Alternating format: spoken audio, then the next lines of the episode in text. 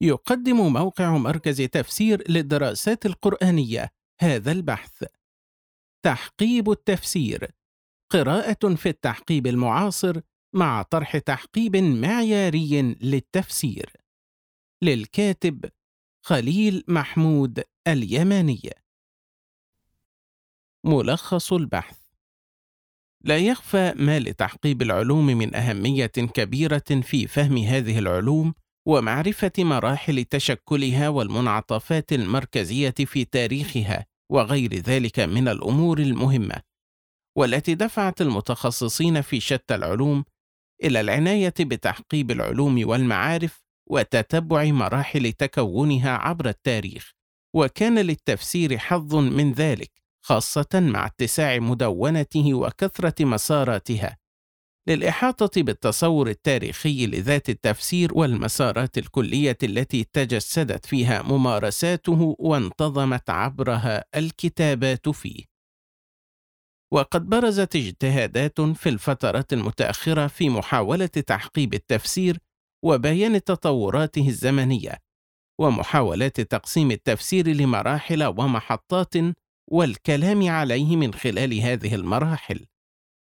إلا أن الناظر في هذه الاجتهادات لا يظفر بتحقيب معياري مدقق للتفسير ينطلق من معايير محررة في قراءة تاريخ التفسير وتحديد نقلاته الأكثر تأثيرا في ساحته، التي شكلت واقع التفسير الذي نراه بكل تنوعاته واختلافاته. ويأتي هذا البحث لمناقشة الواقع المنهجي لتحقيب التفسير وتقويمه في الدرس المعاصر. وذلك من خلال مناقشة أبرز محاولات هذا التحقيب وأهمها في العصر الحديث. وهو ما قام به الدكتور محمد حسين الذهبي رحمه الله في كتابه التفسير والمفسرون والذي حظي طرحه في هذه القضية بقبول من قبل الدارسين. ومثل معلما بارزا في الكلام على تاريخ التفسير والمراحل والمسارات الكلية التي انتظمته عبر التاريخ. ثم من خلال نتائج هذا التقويم لتحقيب الذهبي والذي يكشف عن عدة إشكالات في منهجية ومعيارية التحقيب يسعى البحث إلى محاولة تحقيب التفسير من خلال معيار منهجي محدد تمثل في حيثية التفسير. وبعد أن أخذ البحث في التأصيل النظري لهذا المعيار وبيان كفاءته المنهجية في التحقيب المنهجي للتفسير، حاول تقديم مقاربة تطبيقية لتحقيب التفسير من خلال هذا المعيار. وقد حقب البحث التفسير إلى ثلاث مراحل رئيسة، وبين الحدود التاريخية لهذه المراحل والخصائص التي كانت للتفسير في كل واحدة منها. ثم أثار بعض الملحوظات حول التفسير ووضعيته بشكل عام في ضوء تحقيب تاريخه. مقدمة يعد التحقيب التاريخي للفنون من أبرز المهام التي تأتي على رأس أولويات الاشتغال البحثي في هذه الفنون. ففضلا عن قيمته التي لا تخفى في العملية التعليمية وما يتيحه من تيسير عرض النسق العام للفنون وبيان منعرجاتها ومحطاتها التاريخية الأكثر تاثيرا في ساحاتها وغير ذلك فإن له فوائد لا تخفى في إضاءة سياقات تاريخية لا غنى عنها في فهم المجالات المعرفية وتشكلاتها والتطورات التي لحقتها والنقلات المركزية التي حدثت في ساحتها. وفتح الباب أمام الدرس الموسع لهذه السياقات مما يثري ساحة البحث بقوة في رحاب هذه المجالات، ويعين كذلك على رسم خارطة النهوض والارتقاء بها. والتحقيب التاريخي للفنون يمكن أن يتم بأكثر من صورة تبعًا لطبيعة الغايات المقصودة من وراء التحقيب. فقد يكون التحقيب قاصدا لبيان المحطات والمراحل الرئيسة للعلم وتبين السمات الخاصة بكل مرحلة والخصائص الحاصلة للفن فيها إلى آخره وقد يكون التحقيب هادفا لبيان وضعية اتجاهات معينة لها أثر في الفن وتشكله عبر التاريخ وكذلك يمكن أن يكون لبيان خرائط المناهج والأسس والبنى المعرفية التي قام عليها الفن إلى آخره. وإن الناظر في التفسير يلحظ أنه فن تمور ساحاته بمسارات كثيرة، وتحفل مصنفاته بألوان مضمونية بالغة التنوع، فبعضها يظهر فيه اللون اللغوي وبسط الكلام في مسائل لغوية، وبعضها يسود فيه اللون الفقهي والحديث عن الأحكام. وبعضها يظهر فيه اللون الفلسفي وبعضها ينشغل بإبراز الجانب الهدائي الوعظي وكيفيات الحياة بالنص إلى آخره. وفي ضوء هذا التنوع وكثرة المسارات في مدونة التفسير فإن الدارس للتفسير يحتاج بشدة لتحقيب هذا التفسير ذاته وبيان منعرجاته الرئيسة عبر التاريخ التي نتج عنها كل هذا التنوع في تاريخ التفسير. فبعيدا عن انساق التحقيب المختصة ببيان وضعية اتجاهات معينة في الفن أو ظواهر ما في ساحته كالتدوين المنظم المتكامل وظهور الحواشي والمختصرات وغير ذلك مما له أهمية بلا شك في النظر لمسيرة التفسير. إلا أن المرء يحتاج وبصورة كبيرة أمام هذا الاختلاف والتنوع في ساحة التفسير إلى ميز محطات هذا الفن في ذاته والمراحل الكبرى التي تشكل عبرها حتى يمكنه الإحاطة بالتصور التاريخي للتفسير ذاته والمسارات الكلية التي تجسدت فيها ممارساته وانتظمت عبرها الكتابات فيه. وهو الأمر الذي يسهل بعده الكلام فيما وراء ذلك من قضايا أخرى مما يرتبط بتاريخ التفسير. وإن المتأمل في الدراسات حول التراث التفسيري لا سيما في هذه الأزمان المعاصرة يلحظ اهتماما بمسألة تحقيب التفسير بصورة خاصة وبيان تطوراته الزمنية ومحاولات تقسيم هذا التفسير لمراحل ومحطات. والكلام عليه من خلال هذه المراحل خاصة في الدراسات المعاصرة التي نشطت للكلام على التفسير بصورة عامة وتطوره ومساراته التي انتظمته في التاريخ. حاشية. تحقيب العلم كما هو معلوم يعني بالأساس تقسيم العلم إلى فترات وحقب معينة في ضوء طبيعة النظر في واقعه التاريخي. فالعلم في مساره التاريخي تنتظمه تشكلات ومسارات كلية يكون في كل واحدة منها له خصائص وأغراض ومشاغل متميزة ومختلفة. ولا شك أن الإمساك بهذه المسارات والقبض المحكم عليها يعين على تصور تاريخ تشكل العلم وكيف كان وسائر التطورات المحورية الحاصلة فيه. كما أنه يفتح الباب واسعا لدراسة سياقات هذه التشكلات وأسبابها وغير ذلك مما يثري ساحة العلم ويعين على تكوين مسارات بحث شديدة الريادة في ساحته. وهو الأمر الذي نتغيى قراءته ها هنا في ساحة التفسير في هذا البحث. فلسنا نبغي النظر في النتاج المعاصر المتعلق بتحقيب بعض التوجهات أو الأحداث والظواهر التي لابست مسار التفسير والتي من المهم تناولها في بيان سياقه التاريخي وإنما تتبع محاولات تحقيب التفسير ذاته وبيان مسارات تشكله عبر الزمن. عودة للبحث. ومع ذلك فإن الناظر في هذه الدراسات لا يظفر بتحقيب معياري مدقق للتفسير ينطلق من معايير محررة في قراءة تاريخ التفسير وتحديد نقلاته الأكثر تاثيرا في ساحته التي شكلت واقع التفسير الذي نراه بكل تنوعاته واختلافاته. وإنما يغلب على هذه الدراسات الكلام على التفسير فقط من خلال مراحل زمنية محددة وتقسيم التفسير في ضوء هذه المراحل لا غير. كالكلام على تاريخ التفسير من خلال تقسيمه لمرحلة الصحابة ثم مرحلة التابعين وأتباعهم.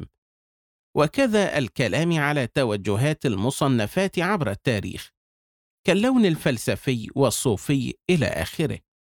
تلكم الطريقة الشهيرة التي يجري استحضارها دوما في العديد من الدراسات لبيان المراحل العامة للتفسير عبر التاريخ والتطورات التي لحقتها، برغم أنها طريقة لا تبرز فيها نقلات نوعية أو محطات فارقة في تشكل التفسير من حيث هو، كما هو الشأن في التحقيب المنهجي المدقق لذات الفنون، فضلا عما يعتورها من إشكالات وعيوب كثيرة في الممارسة المنهجية للتحقيب وقراءة تاريخ الفن والمسارات الكلية التي تشكل عبرها كما سيظهر لاحقا.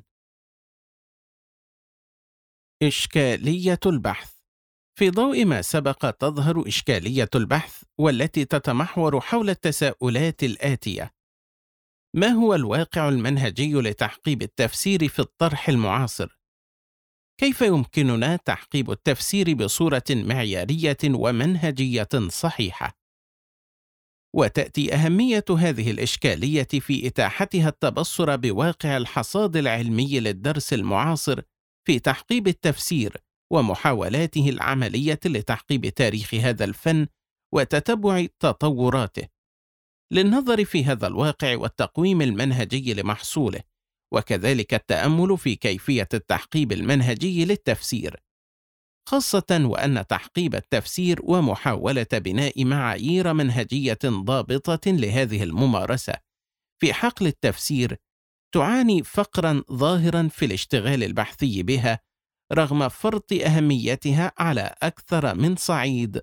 في ضبط النظر للتفسير ومسارات تشكله في الماضي وبيان أكثر مساراته المعرفية اثرا في ساحته وكذا أهميته في إثراء ساحة الدرس للتفسير بالعديد من مسارات البحث الرائدة في ضوء ما يثيره التحقيب من نقلات فارقة في تاريخ الفن.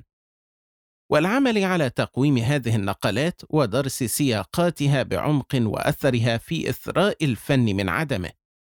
وغير ذلك مما يفيد في الفهم المعمق للفن وتشكله عبر التاريخ ورسم مسارات الارتقاء به ودفع عجلته إلى الأمام. حدود البحث. من خلال النظر في الأطروحات المعاصرة التي اعتنت بدراسة التفسير والحرص على تحقيبه وإثارة مراحل ومحطات زمنية له والكلام عليه من خلال هذه المحطات ارتأينا تخصيص إطار المعالجة في البحث فيما يتعلق بالتساؤل الأول. بالطرح الذي قام به الدكتور محمد حسين الذهبي توفي سنة 1398 هجرية 1977 ميلادية. في كتابه الشهير التفسير والمفسرون. وترجع علة اختيارنا لهذا الطرح وتقييد الاشتغال به في قراءتنا للمنجز المعاصر في تحقيب التفسير. كونه يعد واحدا من أقدم من اعتنى بمعالجة تاريخ التفسير وتتبع تطوراته عبر الزمن بصورة متكاملة. وأبرز مراحل معينة لمسيرة التفسير وتطوره عبر التاريخ ما يجعل من النظر فيه وتقويم اشتغاله هو الأكثر أولوية في بيان الوضعية المنهجية لتحقيب التفسير، خاصة وأن طرح الذهبي في تلكم القضية مما حظي بقبول من قبل الدارسين ومثل معلما بارزا في الكلام على تاريخ التفسير والمراحل والمسارات الكلية التي انتظمته عبر التاريخ كما هو معلوم. حاشية رغم استشكال المرتكزات الرئيسة لكتاب الذهبي لا سيما طريقة تصنيفه للنتاج التفسيري وتحقيب التفسير ودراسة مناهج المفسرين والشعور العام عند الدارسين بوجود إشكال في تناوله لهذه المرتكزات. إلا أن الاشتباك مع طرح الذهبي في هذه المرتكزات باعتباره ممثلا لواقع البحث فيها يظل صالحا منهجيا. لأن الواقع البحثي المعاصر لم يقدم بعد بديلا عن طرح الذهبي في هذه المرتكزات ولم يتجاوزه في طريقة معالجتها. ولهذا عقدنا النقاش معه في أمر تحقيب التفسير ها هنا وقبل في مسألة تصنيف التفاسير. وذلك في بحث تصنيف التفاسير. قراءة في التصنيفات المعاصرة مع طرح معيار منهجي لتصنيف التفاسير. وهو بحث منشور على موقع تفسير. عودة للبحث. أهداف البحث. يهدف البحث بصورة رئيسة إلى بيان واقع تحقيب التفسير في الطرح المعاصر وتقويم هذا الواقع من خلال مناقشة طرح الدكتور حسين الذهبي في هذا السياق. إثراء واقع البحث في تحقيب التفسير بطرح تحقيب معياري للتفسير. مخطط البحث سينتظم البحث في مبحثين يسبقهما مقدمة ويقفوهما خاتمة. فأما المقدمة فلبيان فكرة البحث وإشكالياته وأهدافه إلى آخره. وأما المبحثان فجاءا كالآتي: المبحث الأول الذهبي وتحقيب التفسير عرض وتقويم.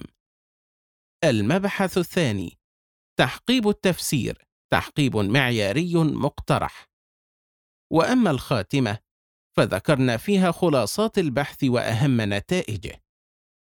المبحث الأول الذهبي وتحقيب التفسير عرض وتقويم اعتنى الذهبي بتحقيب التفسير وأبرز عدة مراحل في تاريخ التفسير وسيرتكز هذا المبحث على بيان جهده في هذا التحقيب واستكشاف المعايير المنهجية التي يرتد إليها وتقويم هذا الجهد منهجيا وبيان الموقف منها وسينتظم هذا المبحث في مطلبين المطلب الأول الذهبي وتحقيب التفسير عرض وبيان. المطلب الثاني الذهبي وتحقيب التفسير مناقشة وتقويم. وفيما يأتي بيانهما. المطلب الأول. الذهبي وتحقيب التفسير عرض وبيان. تعتبر دراسة الدكتور حسين الذهبي والموسومة بالتفسير والمفسرون واحدة من أشهر الدراسات المعاصرة التي عقدت حول التفسير والكلام عليه وعلى تاريخه. وحاولت أن تستعرض المسارات الرئيسة للتفسير والتشكلات التي وقعت في ساحته قديما وحديثا. يقول الذهبي عن كتابه: هو كتاب يبحث عن نشأة التفسير وتطوره، وعن مناهج المفسرين وطرائقهم في شرح كتاب الله تعالى وعن ألوان التفسير عند أشهر طوائف المسلمين ومن ينتسبون إلى الإسلام وعن ألوان التفسير في هذا العصر الحديث وكذلك يبين غرضه من ورائه فيقول ورجوت من وراء هذا العمل أن أنبه المسلمين إلى هذا التراث التفسيري الذي اكتظت به المكتبة الإسلامية على سعتها وطول عهدها، وإلى دراسة هذه التفاسير على اختلاف مذاهبها وألوانها. وقد قسم الذهبي كتابه لثلاثة أبواب رئيسة تبعًا لتحقيبه لمراحل التفسير عبر التاريخ، ورؤيته لهذه المراحل وطبيعة تصوره لها، وهي كالآتي: الباب الأول. وقد جعله للمرحلة الأولى للتفسير التفسير في عهد النبي صلى الله عليه وسلم وأصحابه وقد جعله في أربعة فصول. الفصل الأول في فهم النبي صلى الله عليه وسلم والصحابة للقرآن الكريم وأهم مصادر التفسير في هذه المرحلة الفصل الثاني في الكلام عن المفسرين من الصحابة الفصل الثالث في قيمة التفسير المأثور عن الصحابة. الفصل الرابع في مميزات التفسير في هذه المرحلة. الباب الثاني وقد جعله للمرحلة الثانية للتفسير التفسير في عصر التابعين وجعله كذلك في أربعة فصول. الفصل الأول في ابتداء هذه المرحلة ومصادر التفسير في عصر التابعين ومدارس التفسير التي قامت فيه. الفصل الثاني في قيمة التفسير المأثور عن التابعين. الفصل الثالث في مميزات التفسير في هذه المرحلة. الفصل الرابع في الخلاف بين السلف في التفسير. الباب الثالث وقد خصه بالمرحلة الثالثة للتفسير.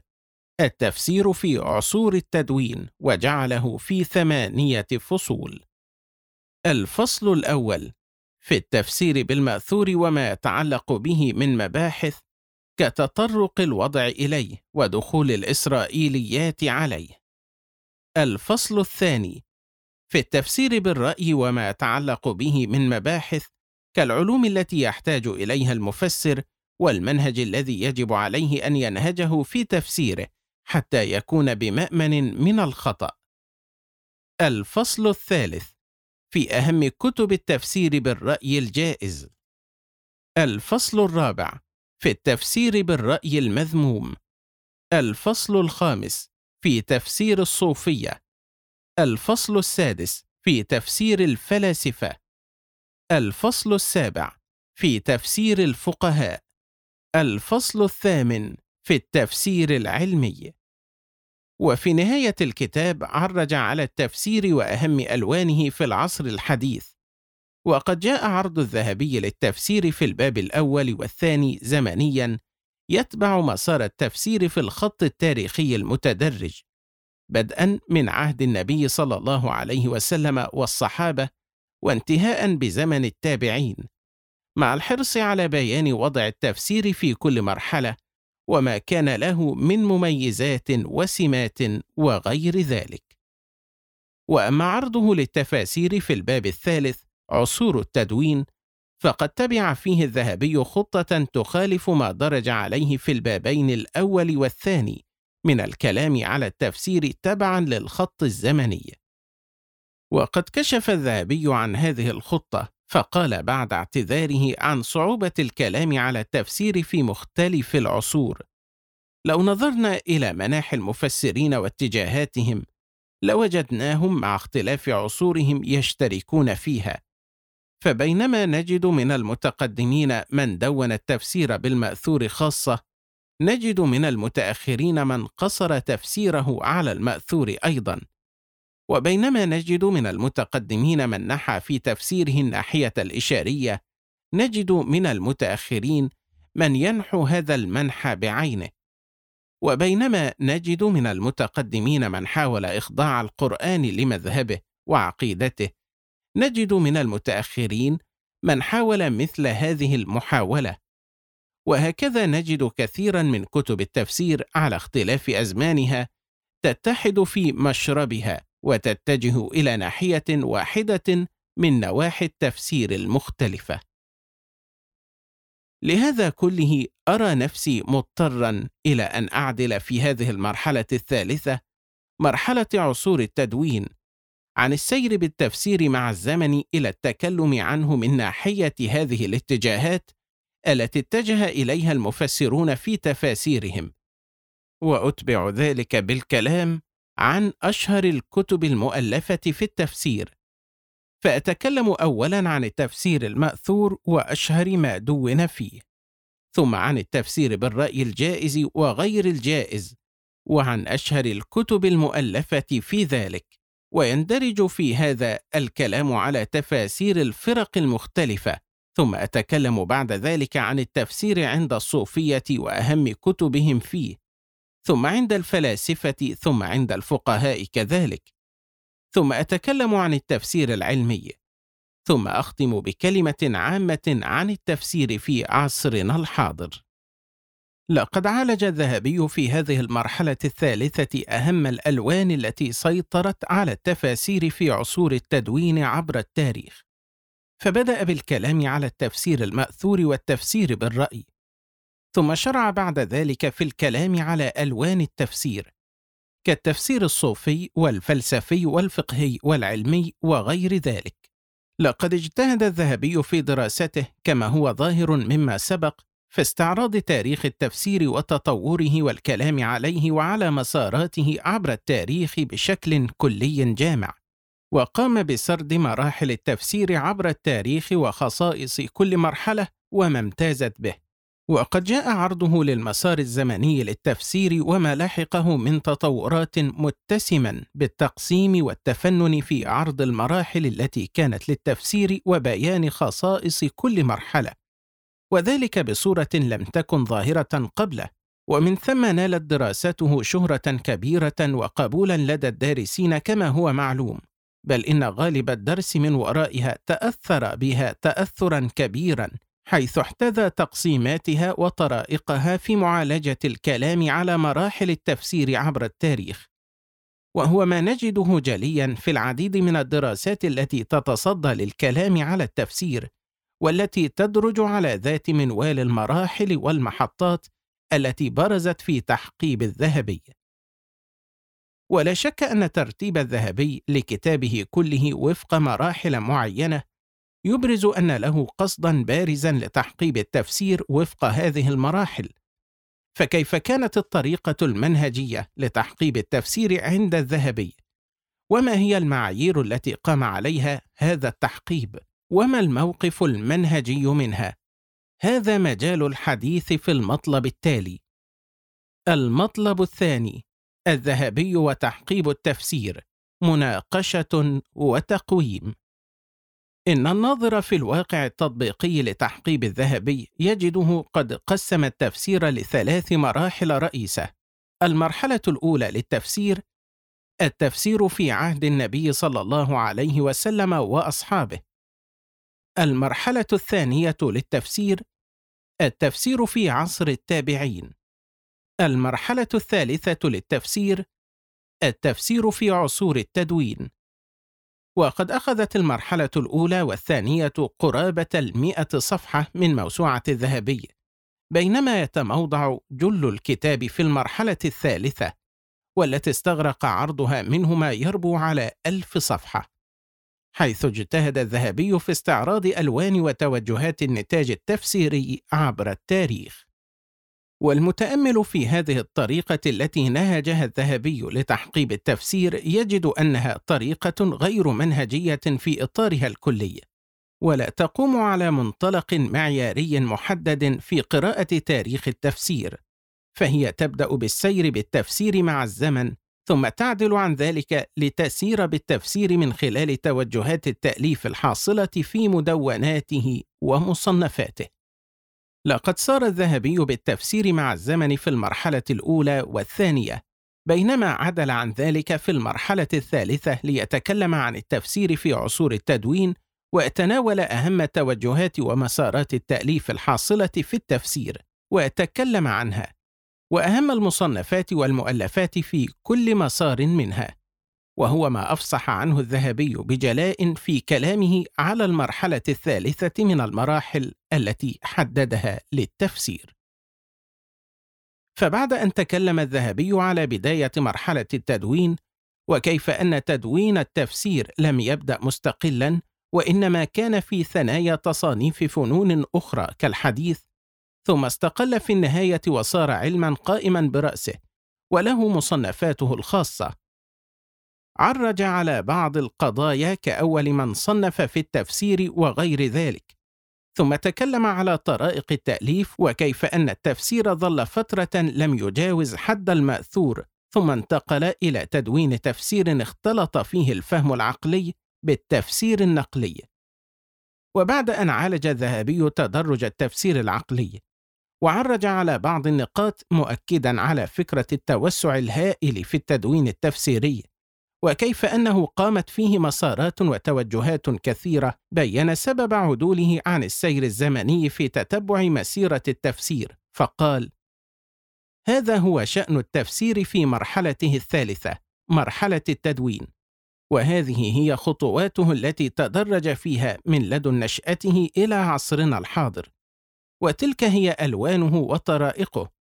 وأرى من العسير علي أن أتمشى بالتفسير مع الزمن وأن أتكلم عن طرائقه ومميزاته واتجاهاته وألوانه في كل عصر من العصور التي مرت عليه. وذلك راجع إلى أننا لم نقف على كثير مما خلفته تلك العصور من آثار فيه وهي كثرة كاثرة تنوعت مقاصدها واختلفت اتجاهاتها. فهل يكون في مقدوري؟ وقد اندرست معظم كتب التفسير. أن أتكلم عن التفسير وما ألف فيه في جميع مراحله الزمنية؟ اللهم إن هذا أمر لا أقدر عليه إلا إذا جمع بين يدي. كل ما كتب في التفسير من مبدأ نشأته إلى يومنا هذا. وكان لدي من الوقت ما يتسع لدراسته كله. وأن لي بذلك. ثم بين المسار الذي سيدرج عليه في تناول هذه المرحلة فقال لو نظرنا إلى مناحي المفسرين واتجاهاتهم لوجدناهم مع اختلاف عصورهم يشتركون فيها. فبينما نجد من المتقدمين من دون التفسير بالمأثور خاصة نجد من المتأخرين من قصر تفسيره على المأثور أيضا. وبينما نجد من المتقدمين من نحى في تفسيره الناحية الإشارية نجد من المتأخرين من ينحو هذا المنحى بعينه.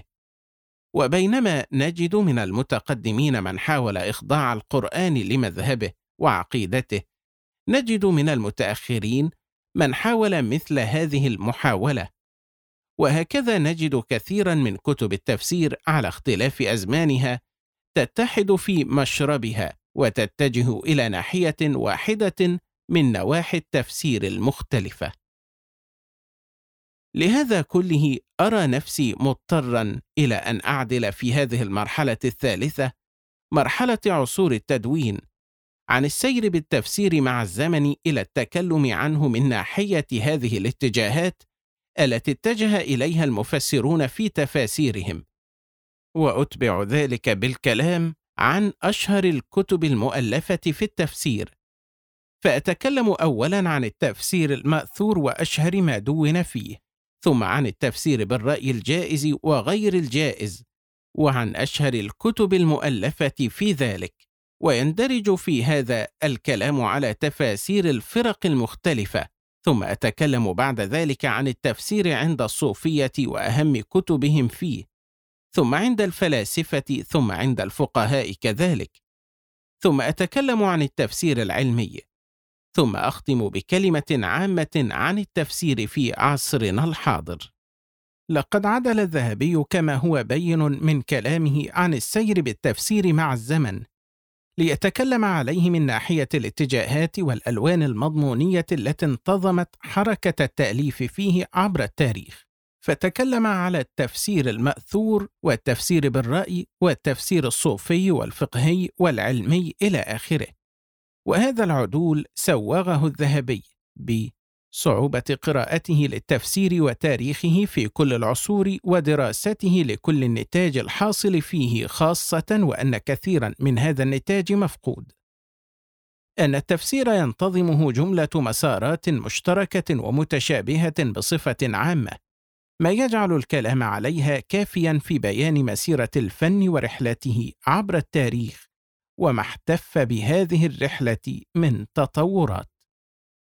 إن هذا العدول الذي قام به الذهبي في المرحلة الثالثة لم يجعل الطريقة العامة لتحقيبه تبدو مشتتة في بنائها المنهجي فقط وليس لها معيار وناظم كلي في قراءة تاريخ العلم.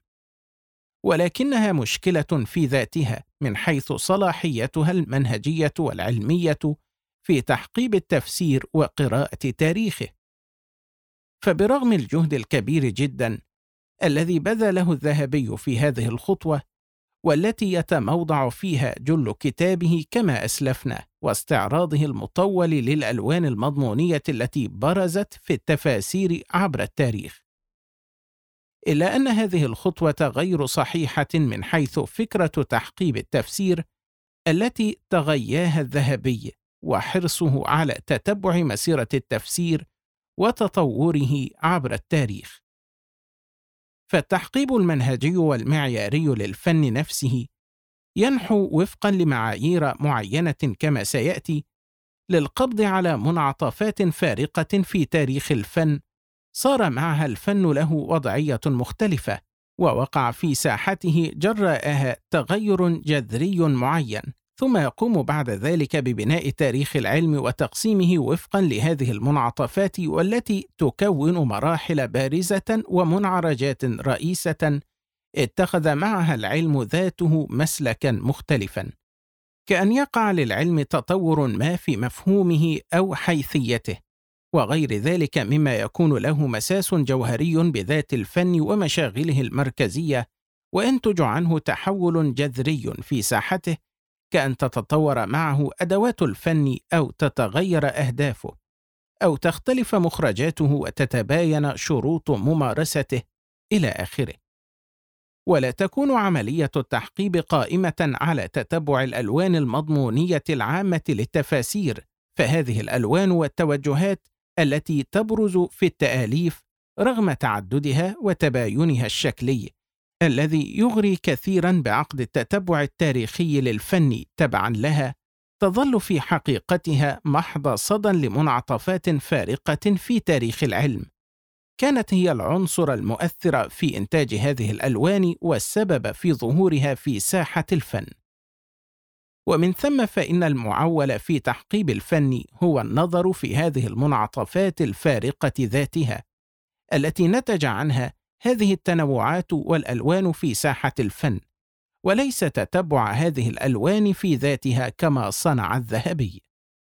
حاشية جدير بالنظر أن الخطوة التي قام بها الذهبي في استعراض التفسير في مرحلة التدوين وأهم الألوان التي برزت فيه هي خطوة مزدوجة، فهي تقوم ابتداء على محاولة تصنيف النتاج التفسيري، وذلك حتى يمكن تصور الأزمة التي تنضوي تحتها هذه التفاسير الهائلة في تنوعها ومساراتها وألوانها. وبعد ذلك تهتم بالكلام على هذه المسارات باعتبارها تعبر عن المسار التاريخي للتفسير نفسه والتطورات التي لحقته ونحن ها هنا نقوم طريقة تتبع الألوان المضمونية للتآليف في تحقيب التفسير وتتبع تطوراته. وأما الجانب المتعلق بعملية التصنيف للتفاسير والمعايير التي قام عليها فقد ناقشناه بتوسع في بحثنا. تصنيف التفاسير قراءة في المنجز مع طرح تصنيف معياري للتفاسير. عودة للبحث.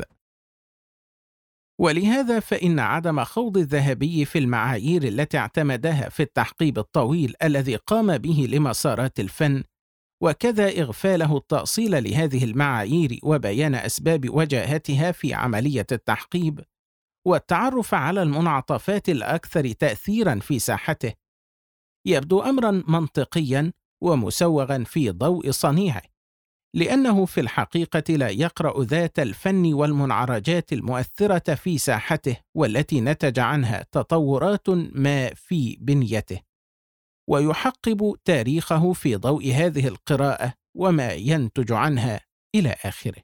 مما يوجب عليه أن يبرز المعايير التي سيقرا الفن وحصاده من خلالها ويؤصل لهذه المعايير وكيف سيمكنه أن يحكم منهجيا من خلال هذه المعايير بوجود تغير ما مؤثر وجوهري في ذات الفن يستحق أن يكون الفن معه قد اتخذ مسارا مختلفا وبدأ منعطفا متمايزا عما كان قبله.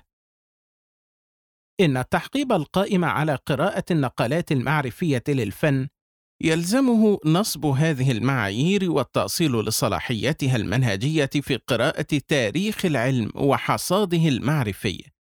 وأما تحقيب الفن عبر سرد التوجهات المضمونية الأكثر بروزًا في مدونة الفن كما صنع الذهبي، والتعليق عليها وعلى المصنفات المنضوية تحتها باعتبارها تمثل الحصاد العملي لمسيرة الفن ورحلته عبر التاريخ لا غير فهو أمر لا يحتاج في مثله لمعايير منهجية ولذا لم يرى الذهبي نفسه فيما يبدو ملزما به ولا تدعوه إليه حاجة وعليه كان من الطبيعي في ضوء صنيعه أن تخلو ساحة كتابه من الكلام عن معايير التحقيب والتأصيل لهذه المعايير.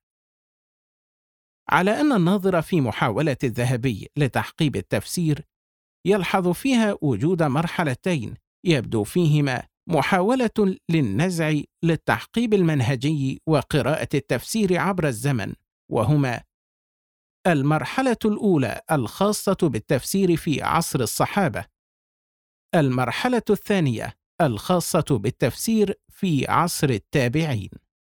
ففي هاتين المرحلتين صرح الذهبي كما سبق بأنه حاول أن يقرأ فيهما التفسير مع الزمن وهو ما ذكره في مستهل تسويغه لطريقة سيره في المرحلة الثالثة الخاصة بالتفسير في مرحلة التدوين حيث قال لهذا كله أرى نفسي مضطرا إلى أن أعدل في هذه المرحلة الثالثة مرحلة عصور التدوين عن السير بالتفسير مع الزمن إلى التكلم عنه من ناحية هذه الاتجاهات التي اتجه إليها المفسرون في تفاسيرهم.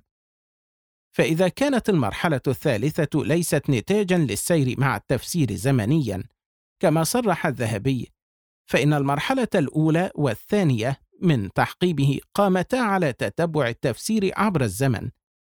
فما الطريقة المنهجية التي اتبعها الذهبي في التحقيب فيهما؟ وما المعايير المعتمدة في ذلكم السياق؟ إن الناظر في المقدمات النظرية لكتاب الذهبي لا يجد فيه تنصيصا على المعايير التي اعتمدها الذهبي في هذا التحقيب الذي نتج عنه قسمة التفسير لمرحلتين. فقد صدر الذهبي هذا التحقيب الذي قام به بجملة نقاط تكلم عليها وهي تعريف التفسير والتأويل والفرق بينهما. تفسير القرآن بغير لغته. الترجمة التفسيرية للقرآن هل تفسير القرآن من قبيل التصورات أم من قبيل التصديقات وبعد ذلك شرع الذهبي مباشرة في ذكر المرحلتين وانطلق في معالجتهما والكلام عليهما. ولا شك أن هذه النقاط التي صدر بها الذهبي تحقيبه التاريخي للتفسير ليس لها صلة ببيان معايير التحقيب وآلية اعتماد هذه المعايير في قراءة التفسير عبر التاريخ. وأنها الأقدر على إضاءة تاريخه وبيان نقلاته ولا تفيد شيئا في الدلالة على أي من ذلك وبغض النظر عن هذا الإشكال المنهجي والذي يبدي صفحة تحقيب الذهبي لطعون عديدة فإن الناظر لهاتين المرحلتين في تحقيب الذهبي يجد أن الذهبي لا يسير بالتفسير مع الزمن ويجتهد في أن يقرأ المنعطفات المؤثرة في الفن وفق معايير معينة ويقيم مراحل التحقيب في ضوء ذلك. وإنما هو يربط التفسير بالتاريخ العام للواقع الإسلامي ويوزعه تبعا لذلكم التاريخ ومراحله لا غير. ودليل ذلك ما يأتي. اولا ليس هناك معيار محدد يجري في ضوئه الكلام على المرحلتين. إن تحقيب تاريخ الفن يلزمه كما سنبين وجود معايير معينة ينطلق منها هذا التحقيب. ووجود مثل هذه المعايير يكون معه تناول المراحل التي يفرزها التحقيب والتعليق على هذه المراحل مرتبطا بهذه المعايير ودائرا في فلكها. فمراحل التحقيب تستعرض في ضوء موقفها من المعيار المقترح ووضعيتها إزاءه وموقعها منه إلى آخره. وأما في طرح الذهبي فلا نجد الأمر كذلك البتة وإنما الكلام على مراحل التفسير يجري فيه تناول جملة قضايا علمية وإن تشابهت بعض عناوينها إلا أنها لا يجمعها حيثية معينة يتم التناول والمعالجة للتفسير من خلالها ورصد التطورات الحاصلة في التفسير وسرد المزايا والخصائص في كل مرحلة منه تبعا لوضعية التفسير إزاءها. ففي المرحلة الأولى عالج الذهبي ما يأتي. فهم النبي صلى الله عليه وسلم والصحابة للقرآن حاشية. وفيها تعرض لمسألة البيان النبوي وهل فسر النبي القرآن أم لا؟ واستعرض الخلاف والأدلة ورجح التوسط في المسألة. عودة للبحث. مصادر التفسير في هذا العصر. حاشية. وقد ذكر فيها أربعة مصادر وهي القرآن الكريم النبي صلى الله عليه وسلم الاجتهاد وقوة الاستنباط أهل الكتاب اليهود والنصارى وتكلم عنها. عودة للبحث. المفسرون من الصحابة. قيمة التفسير المأثور عن الصحابة. مميزات التفسير في هذه المرحلة. وفي المرحلة الثانية تكلم عن مصادر التفسير في عصر التابعين. مدارس التفسير التي قامت في هذا الوقت. قيمة التفسير المأثور عن التابعين. مميزات التفسير في هذه المرحلة والخلاف بين السلف في التفسير. وهذه الموضوعات لا يظهر فيها حيثية معينة يتم الكلام على التفسير من خلالها وإنما هي أقرب في اشتغالها كما هو بين لتوصيف التفسير باعتباره نتاج واقع قائم بطريقة توزعه على فترات زمنية محددة سلفا وليست قراءة تحليلية لواقع النتاج التفسيري في خلال هذه الفترات وأن كل واحدة منها تمثل منعطفا ما في التفسير. فهذه الطريقة تربط التفسير بالتاريخ المحدد سلفا وتوزعه تبعا له وتتكلم عن كل مرحلة بحسب ما يفرضه واقعها وما يظهر فيه من قضايا ومشاغل. ولا تربط التاريخ بالتفسير نفسه وما كان فيه من انعطافات. فتوزع المراحل بحسب الانعطافات المؤثرة والفارقة في الفن. ثانيا ليس للتفسير في المرحلتين خطوط فاصلة ومحددات واضحة. فمن الطبيعي في بحث النشأة التاريخية للمراحل التي يفرزها التحقيب أن تتداخل نشأة هذه المراحل. فالمرحلة الجديدة لابد أن تكون نشأتها الزمنية متداخلة في المرحلة السابقة عليها. لكن مراحل التحقيب ذاتها تكون متمايزه جدا ولها خصائصها الواضحة بحيث تكون كل واحدة منها حلقة ذات نسق خاص في تاريخ الفن. فالحكم بوجود مرحلة جديدة في الفن ذاته يعني أنها احتوت على أمر ما صار الفن معه مختلفا عن سابقه سواء بصورة كلية أو جزئية.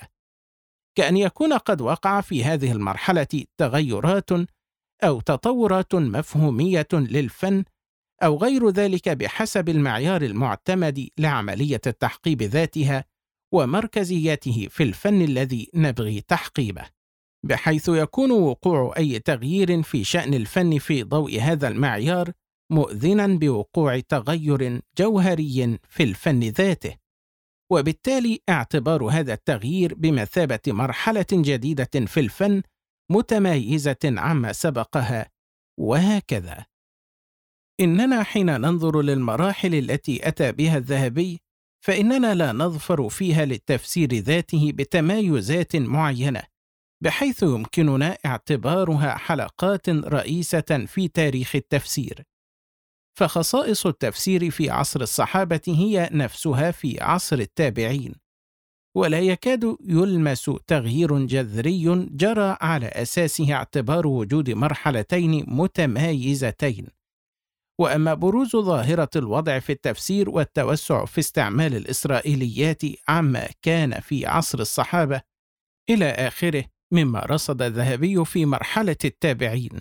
فإن ذلك وإن كان مهما في النظر إلا أنها أمور ثانوية ولا تتعلق بجوهر التفسير، وبالتالي لا يمكن التأسيس عليها في تحقيب التفسير أو اعتبار وقوع التطورات فيها أمرا مؤذنا بوقوع فوارق جوهرية في ذات التفسير، وبالتالي تحقيب التفسير في ضوئها. ثالثا قوله وهو يتكلم عن الخطوات التي تدرج فيها التفسير من تناقله روائيا لأن يكون مدونا ومكتوبا هذه الخطوات للتفسير خطوات علمية وأما المراحل فزمنية. واذا فلا ضير أن يخطو التفسير خطوة واحدة في مرحلتين زمنيتين مرحلة عصر النبي والصحابة ومرحلة عصر التابعين.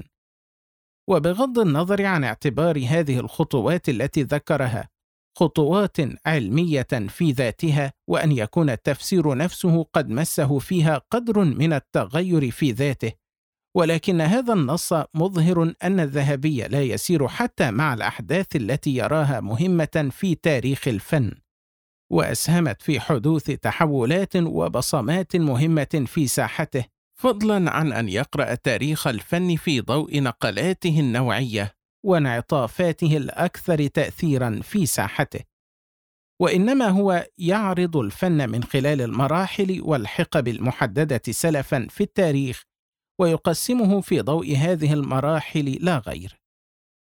إن هذه الطريقة التي درج عليها الذهبي في التحقيب في المرحلتين الأوليين من تحقيبه يظهر فيها ربط التفسير بفترات زمنية محددة سلفا والكلام الوصفي عن واقعه في هذه الفترات. وليس ربط مراحل الفن الذي نبغي تحقيبه بالفن ذاته وفقا للمنعطفات المؤثرة والمنعرجات الفارقة في تاريخه. إننا ومن خلال ما سبق يظهر لنا أن التحقيب الذي قام به الذهبي للتفسير تحقيب لا يقوم على طريقة منهجية منضبطة وإنما هو في جانب منه مجرد عرض وصفي للتفسير في ضوء واقع زمني ومراحل تاريخية محددة سلفا وفي جانب آخر محاولة لاستعراض أبرز التوجهات المضمونية في كتب التفسير عبر التاريخ. وتجدر الإشارة ها هنا لأمور: أولاً، هذه الطريقة التي درج عليها الذهبي في الكلام على تاريخ التفسير، لا سيما في مرحلتيه الأوليين، رغم شيوعها في الكلام على تاريخ التفسير إلا أن لها آثارا شديدة السلبية في النظر لتاريخ التفسير أبرزها ما يأتي. أنها لا تحقق شيئا ذا بال من فوائد التحقيب بصورة عامة فمن أهم فوائد التحقيب الكلي للفن هو قدرته على تيسير الاقتراب المعمق من الفن وجوهره وما يثيره من اعتبارات منهجية مؤثرة في طريقة النظر لهذا الفن في ذاته وما يبرزه من معايير جوهرية من داخل رحم الفن يمكن أن تظهر لنا النقلات المعرفية في الفن والتطورات الحاصلة في بنيته. وكذا التحولات والمنعطفات التي وقعت في تاريخه وهو ما يعين على التبصر بتاريخ الفن والوعي به وعيا صحيحا. وكذا إمكان دراسة السياقات التي أنتجت هذه التحولات والمفاضلة المنهجية بين هذه المنعطفات والمنعرجات في مسيرة الفن ومعرفة أثارها على الفن ومميزاتها وسلبياتها إلى آخره. وهو ما لا يقدم فيه تحقيب الذهبي شيئا، كونه يقوم على قراءة التفسير من خلال ربطه بتاريخ سابق ويوزع التفسير على مراحل هذا التاريخ بغض النظر عن أهمية هذه المراحل في العلم ذاته من عدمه. ومن ثم صارت مراحل التفسير تساق في تحقيبه سوقا لا يستطيع الناظر من خلاله التبصر بطبيعة النقلات المعرفية الحاصلة في بنية العلم ولا المحطات المعرفية التي قطعها العلم إلى آخره. مما يفيد في حسن الإلمام بالفن وفتح آفاق ومسارات بحثية شديدة الريادة في ساحته. وبذلك صار تحقيبه لا يحقق شيئا ذا بال من الأغراض الجوهرية لممارسة التحقيب في الفنون. أنها تغيب حقيقة وجود الاختلافات الجذرية في التفسير. فالذهبي في عرضه التاريخي للفن يسير بالتفسير مع الزمن وفق مراحل معروفة سلفا لهذا الزمن، ولا يسير بتاريخ التفسير من خلال التفسير ذاته وطبيعة منعطفاته. ولذا يبرز التفسير معه كتلة صماء هامدة لم تعتورها اختلافات جذرية في الممارسة نتج عنها عدد من الاختلافات في المخرجات الناتجة عن هذه الممارسة وطبيعة الأدوات المعرفية اللازمة لتوسلها والشروط المنهجية الخاصة بالقيام بها. وهو الأمر الذي يعارضه بجلاء واقع الفن ذاته وما يفيض به من اختلافات حادة وجذرية كما سنبين. يؤشر عليها حالة التباين الهائلة في ساحته والاختلافات المضمونية الواسعة في تصانيفه.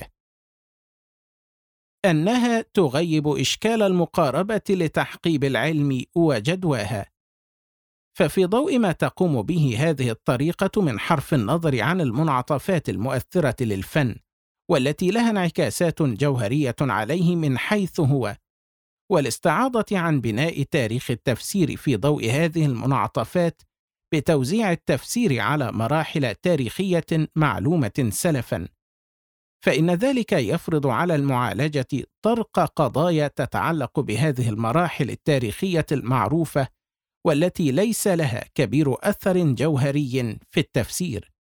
والاسترسال الهائل في تناول هذه القضايا بما يجعل الدرس يحوي استطرادات وتوسعات كبيرة جدا يغيب معها على الحقيقة طبيعة الإشكال المعرفي الذي تقوم عليه المقاربات القاصدة لدراسة تاريخ العلم وتتبع تطوره.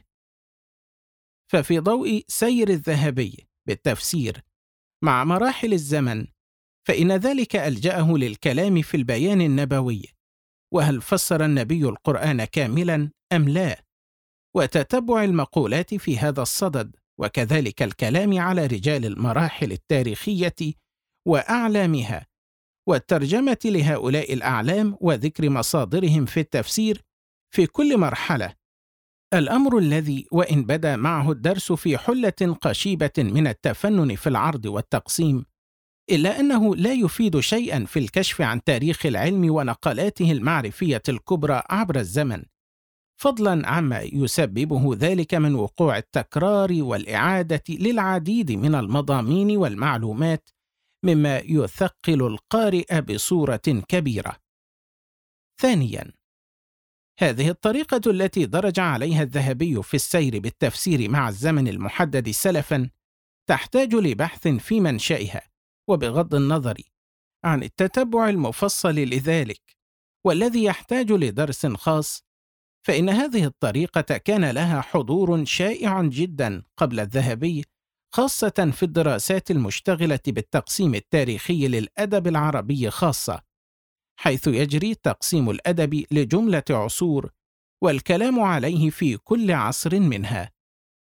وقد أشار إلى هذه الطريقة وانتقدها طه حسين في صدد نقده للشعر الجاهلي حيث قال لا ينبغي أن تخدعك هذه الألفاظ المستحدثة في الأدب ولا هذا النحو من التأليف الذي يقسم الأدب إلى عصور ويحاول أن يدخل فيه شيئا من الترتيب والتنظيم فذلك كله عناية بالقشور والأشكال ولا يمس اللباب ولا الموضوع. حاشية. جدير بالنظر أن النقد الداخلي للشعر الجاهلي الذي قام به طه حسين من أبرز ما يفي منهجيا بالرد عليه هو البيان الداخلي لخصائص الشعر الجاهلي. الأمر الذي يوجب دراسة خصائص الشعر قبل الإسلام وبعده وبيان ما يتفرد به الأول عن الثاني. ليكون ذلك أبلغ دلالة في بيان نسبة الشعر الجاهلي لأهله وأنه ليس منتحلا كما ذكر طه حسين. وهو الأمر الذي حاوله محمود شاكر وحاول من خلاله طرح علم جديد يعنى بالكشف عن البيان العربي من حيث القدرة على هذا البيان. ولكن وافته المنية قبل تحريره وقد أكرمنا الله تعالى ببيان هذا العلم وكيفية تحقيق الغرض الذي أراده شاكر من خلال البحث في طرائق النظم الكلي للكلام. الأمر الذي يقطع الجدل في أمر الشعر الجاهلي ويفيد في مناح أخرى عديدة. عودة للبحث. وكذلك ذكرها الرافعي وتكلم عن نشأتها فقال اجتمع المتأخرون على جعل التدبير في وضع تاريخ أدبيات اللغة العربية أن يقسموا هذا التاريخ إلى خمسة عصور الجاهلية فصدر الإسلام فالدولة الأموية فالعباسية إلى سقوطها سنة 56 و600 للهجرة ثم ما تعاقب من العصور بعد ذلك إلى قريب من هذه الغاية حيث ابتدأت النهضة الحديثة. وأول من ابتدع هذا التقسيم المستشرقون من علماء أوروبا قياسا على أوضاع آدابهم مما يسمونه ليتغاتشر. فهم الذين تنبهوا لهذا الوضع في العربية فجاءوا به كالمنبهة على فرط عنايتهم بفنونها وآدابها. وحسبهم من ذلك صنيعة. حاشية. وقد نقد الرافعي في مقدمات كتابه هذه الطريقة وأبان عن مثالب استعمالها في قراءة تاريخ آداب العرب وأشار أن تاريخ الآداب في كل أمة ينبغي أن يكون مفصلا على حوادثها الأدبية لأنها مفاصل عصوره المعنوية والشأن في هذه الحوادث التي يقسم عليها التاريخ أن تكون مما يحدث تغييرا محسوسا في شكله وأن تلحق بمادته تنوعا خاصا بنوع كل حادثة منها. فإذا لم تكن كذلك لم يكن التاريخ متجددا إلا باعتبار الزمن فقط. وهذا ليس بشيء لأن تغير الزمن طبيعة الوجود. من أجل ذلك تجد الأمة التي لا حوادث لها ليس لها تاريخ. وبين أنه سيحاول قراءة تاريخ آداب العرب من خلال الأحداث المؤثرة في هذا التاريخ وليس مجرد تناوله من خلال عصور مفصلة وجاهزة سلفا.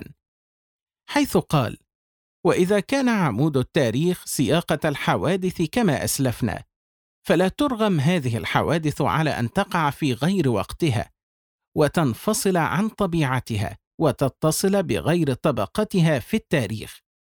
ولذلك رأينا الطريقة المثلى أن نذهب في تأليفنا مذهب الضم لا التفريق وأن نجعل الكتاب على الأبحاث التي هي معاني الحوادث لا على العصور. فنخصص الآداب بالتاريخ لا التاريخ بالآداب كما يفعلون. وبذلك يؤخذ كل بحث من مبتدئه إلى منتهاه متقلبا على كل عصوره سواء اتسقت أم افترقت. فلا تسقط مادة من موضعها ولا تقتصر على غير حقيقتها ولا تلجأ إلى غير مكانها. ومما يلاحظ أننا كثيرا ما نستمد تحقيبات الحضارة الغربية لفنونها ونسقطها على علومنا كما نلحظه خاصة في تعاملنا مثلا مع التاريخ الإسلامي وقسمته لقديم ووسيط وحديث أسوة بتقسيم التاريخ الغربي. ويراجع في موضوع التحقيب والإشكالات المتعلقة به في واقعنا المعرفي إشكال التحقيب مجموعة بحوث بتنسيق. محمد مفتاح أحمد بوحسن. عودة للبحث. وبغض النظر عن وجاهة استعمال هذه الطريقة في تحقيب الأدب من عدمه، إلا أنه يحتمل في ضوء ما سبق والأمر بحاجة لبحث أن يكون الذهبي قد استفاد هذه الطريقة التي درج عليها في تقسيمات تاريخ الأدب على عصور الحضارة الإسلامية، وحاول النسج على منوالها في تحقيبه للتفسير وقراءته لرحلة هذا الفن عبر التاريخ. فسار بالتفسير عبر التاريخ ووزع تاريخ التفسير على مراحل زمنية معروفة سلفا والتي انسبكت عنده في مرحلتي الصحابة والتابعين. لا سيما وأن تقسيم الفترات التاريخية الأولى يشتهر بقسمته لمرحلتين تمثل أولاهما مرحلة النبي والصحابة وثانيتهما مرحلة التابعين وأتباعهم. كما نجده في كتب الطبقات وغيرها والأمر بحاجة لمزيد بحث. إننا وفي ضوء إشكال المرحلة الأولى والثانية من تحقيب الذهبي وكذلك غلط المرحلة الثالثة كما بينا التي اهتم فيها بتتبع التنوعات المضمونية في ساحة الفن والتي أفضت به للتطويل الشديد في تتبع أمور هي مجرد أعراض وظواهر لمنعطفات لم يتم الكشف عنها. يمكننا القول في ختام تقويمنا لطرح الذهبي أن محاولة الذهبي لتحقيب التفسير وإن طرحت العديد من المعلومات المهمة حول التفسير ومصنفاته وحفلت بتقسيمات جيدة الا أنها ليست ذات كبير قيمة في الهدف الذي رامته بالأساس. والإشكال المعرفي الذي انتصبت لمعالجته من تقديم قراءة لتاريخ التفسير تكشف عن هذا التاريخ وتطوره وأن كتاب الذهبي لم يعالج إشكاليته على الحقيقة بل بقي هذا الإشكال مفتوحا وبحاجة لمعالجة وهو ما سنحاول أن نقدم فيه مقاربة تجاوز الإشكالات التي تجلت في طرح الذهبي بيانها في المبحث التالي. المبحث الثاني. تحقيب التفسير. تحقيب معياري مقترح للتفسير. في ضوء ما ظهر معنا قبل من إشكالات التحقيب الذي أتى به الذهبي فإننا سنحاول في هذا المبحث طرح تحقيب معياري للتفسير يجاوز الإشكالات التي ظهرت معنا في تحقيب الذهبي وسينتظم المبحث في مطلبين. المطلب الأول تحقيب التفسير. مقاربة في البناء النظري لمعيار التحقيب. المطلب الثاني تحقيب التفسير. مقاربة تطبيقية لتحقيب التفسير.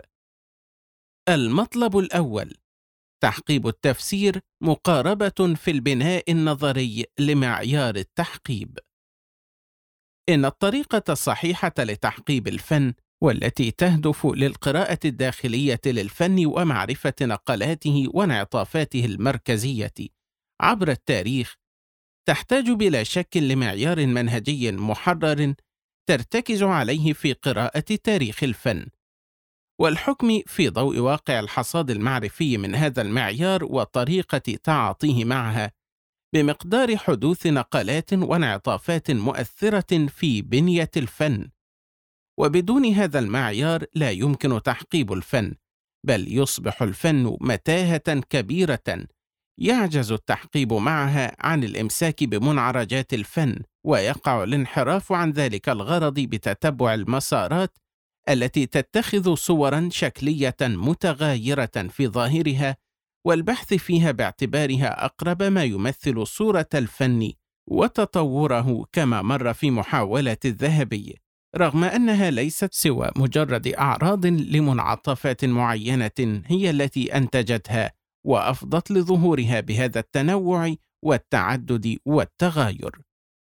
إن بناء معيار ضابط لعملية تحقيب التفسير كما نتغيا ها هنا يمكن أن يتم منهجيا بنظرنا من خلال تأمل التفسير في ذاته والمعقد الأكثر جذرية في ساحته من حيث هو فن. هذا المعقد الذي يؤدي وقوع التباين فيه إلى تباين جذري في ساحة الفن وتغير في أمر يطال هويته وشخصيته وتصدير هذا المعقد في هيئة معيار لقراءة تاريخ العلم وهو الأمر الذي سيمكننا من القبض على المنعطفات الأصيلة في تاريخ هذا الفن والتي أحدثت تغيرات مركزية في ساحته. وبناء التحقيب وتقسيم تاريخ التفسير في ضوء النظر في تاريخ الفن من خلال هذا المعقد. إن تحديد المعقد الرئيسي الذي عليه المدار في النظر للفن من حيث هو وتصعيده باعتباره المعيار والمرتكز لعملية التحقيب وقراءة تاريخ التفسير يجعل التحقيب لا يقيم معماره على تتبع الظواهر والأطياف المتنوعة في ساحة التفسير. وإنما يتجه لتأمل واقع تاريخ الفن في ضوء المعقد الرئيسي للفن وطريقة تعاطي التاريخ مع هذا المعقد. وبذلك يتمكن التحقيب من تحقيق غاياته من الكشف عن المحطات التي تمثل نقلات نوعية في تاريخ الفن والتي أحدثت تغيرات مركزية في ساحته وتحقيب الفن في ضوء هذه الممارسات الفارقة في تاريخه. لا في التمظهرات والتنوعات الناتجة عنها. وإن المتأمل في بنية الفنون يجد أن مركزيتها ترجع لجانب بارز ومهم وهو الحيثية التي يقوم عليها الفن. فحيثية الفن هي الهاجس المركزي والرئيس وراء سائر ركام المادة في دائرة الفن وهي الحاكم على نسق توظيف هذه المادة.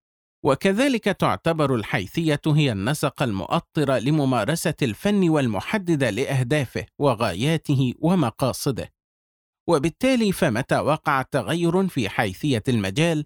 نتج عنه تغير شديد المركزية في هوية الفن حيث يتغير مفهوم الفن وتتغير ثمرته وأهدافه وغاياته وموارده وغير ذلك من الأمور بالغة الأهمية في الفن والتي ينتج عنها تغييرات أخرى شديدة المركزية في ساحته وفي جانبه النظري والشروط المنهجية الخاصة بممارسته.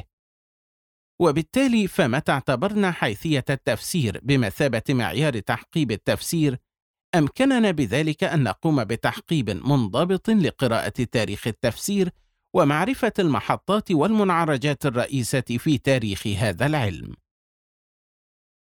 حيثية التفسير كمعيار لتحقيب التفسير وقراءة تاريخه. إن قيام تحقيب التفسير على معيار حيثية التفسير يوفر لعملية التحقيب وقراءة تاريخ التفسير انضباطا منهجيا ظاهرا، إذ يصبح للتحقيب معيار موحد ينظر من خلاله لسائر الممارسات عبر التاريخ ويجري تقسيم تاريخ التفسير تبعا لما يفرضه علينا واقع قراءة تاريخ التفسير من خلال هذا المعيار. وبذلك يرتبط تاريخ التفسير بالتفسير ذاته، وتتأسس مراحل هذا التاريخ وحقبه وفقا لطبيعة منعطفات التفسير ومنعرجاته الحقيقية عبر الزمن وليس وفقا لمراحل محددة ومفصلة سلفا يجري توزيعه عليها بدون أن يكون لها شأن بتغييرات جذرية حاصلة في ساحته. كما يكون الكلام على حقب التفسير ومراحله له وحدة معيارية في معالجة سائر المراحل. إذ يرتبط ببيان طبيعة التفسير في كل مرحلة في ضوء وضعيتها من هذا المعيار وكيف كانت بدون أن يكون مضطرا لأن يبدأ الكلام وفق طريقة معينة ثم يعدل عنها ليتجه إلى طريقة أخرى كما مر في مناقشتنا للذهبي. وكيف أنه عدل عن السير بالتفسير عبر الزمن إلى السير به عبر التوجهات العامة التي انتظمت مؤلفاته. كما أن هذا المعيار يعين على فحص النتاج التفسيري وفق محدد شديد المركزية والتأثير في الفن، وهو ما يعين على إبراز المنعطفات الرئيسة للفن ويحول دون انحراف التحقيب لتتبع توجهات وألوان مضمونية هي رجع وصدى لتلكم المنعطفات كما مر في تجربة الذهبية. وكذلك يوفر هذا المعيار قراءة تاريخ التفسير وتحقيبه لمراحل دون أن يكون هناك خشية من إشكال كثرة التفاسير المفقودة. إذ غاية التراث المفقود حال ظهر وجرى درسه وفق هذا المعيار أن يضيف لمراحل التحقيب مرحلة جديدة أو يقدم ويؤخر في تواريخ المراحل التي أنتجها التحقيب ولكنه لا يمكن أن يكر عليها بالإبطال. إننا من خلال اعتبار حيثية التفسير بمثابة مرتكز لتحقيب التفسير يمكننا ليس فقط أن نتجاوز الإشكالات المنهجية التي مرت معنا في تحقيب الذهبي من عدم وجود وحدة معيارية في قراءة تاريخ التفسير والنزع للسير بالتفسير مع الزمن تارة ثم السير به وفق ألوانه وتوجهاته التي برزت في مؤلفاته تارة أخرى. ولكن أيضا يمكن أن يوفر لنا ذلك جملة مزايا غاية في الأهمية لعملية التحقيب. ويدفع بهذه العملية لأن تحقق العديد من غاياتها المعرفية والعلمية بصورة ظاهرة. وأبرز هذه المزايا ما يأتي. أولاً، فهم مسيرة العلم في ضوء طبيعة تاريخه. إن استكشاف الممارسات الأكثر جذرية في التأثير في بنية العلم يفتح الباب واسعا لتسليط الضوء على واقع هذه البنية في التاريخ وطبيعة المراحل التي شكلتها وأفضت لوجودها على هذا النحو الذي بين أيدينا. وهو الأمر الذي يعمق فهمنا لمسيرة العلم عبر التاريخ ويجعل خارطتها أكثر اتضاحا ومعالمها أشد بروزا. لتكون هذه الخارطة محل درس موسع يزيد من فهمنا للسياقات التاريخية التي شكلت منعطفات العلم ومنعرجاته والأسباب التي أفضت لبروز هذه السياقات وتكونها.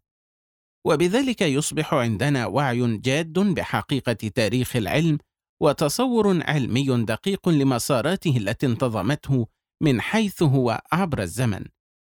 الأمر الذي نفتقده كثيرا في ساحة البحث في التفسير والتي تعاني بشدة من فقر في التصورات القادرة على بناء سردية تاريخية منضبطة ومتماسكة لمسيرة العلم وطبيعة تشكلاته وتمظهراته عبر التاريخ والنقلات المعرفية الحاصلة فيها رغم أهمية أمثال هذه السرديات الكلية للعلم في فهم المسار العام للعلم ومعالجة الحديث عن العلم في صعد مختلفة كالغرض التعليمي والتدريسي ورسم مسارات النهوض بالعلم وغير ذلك.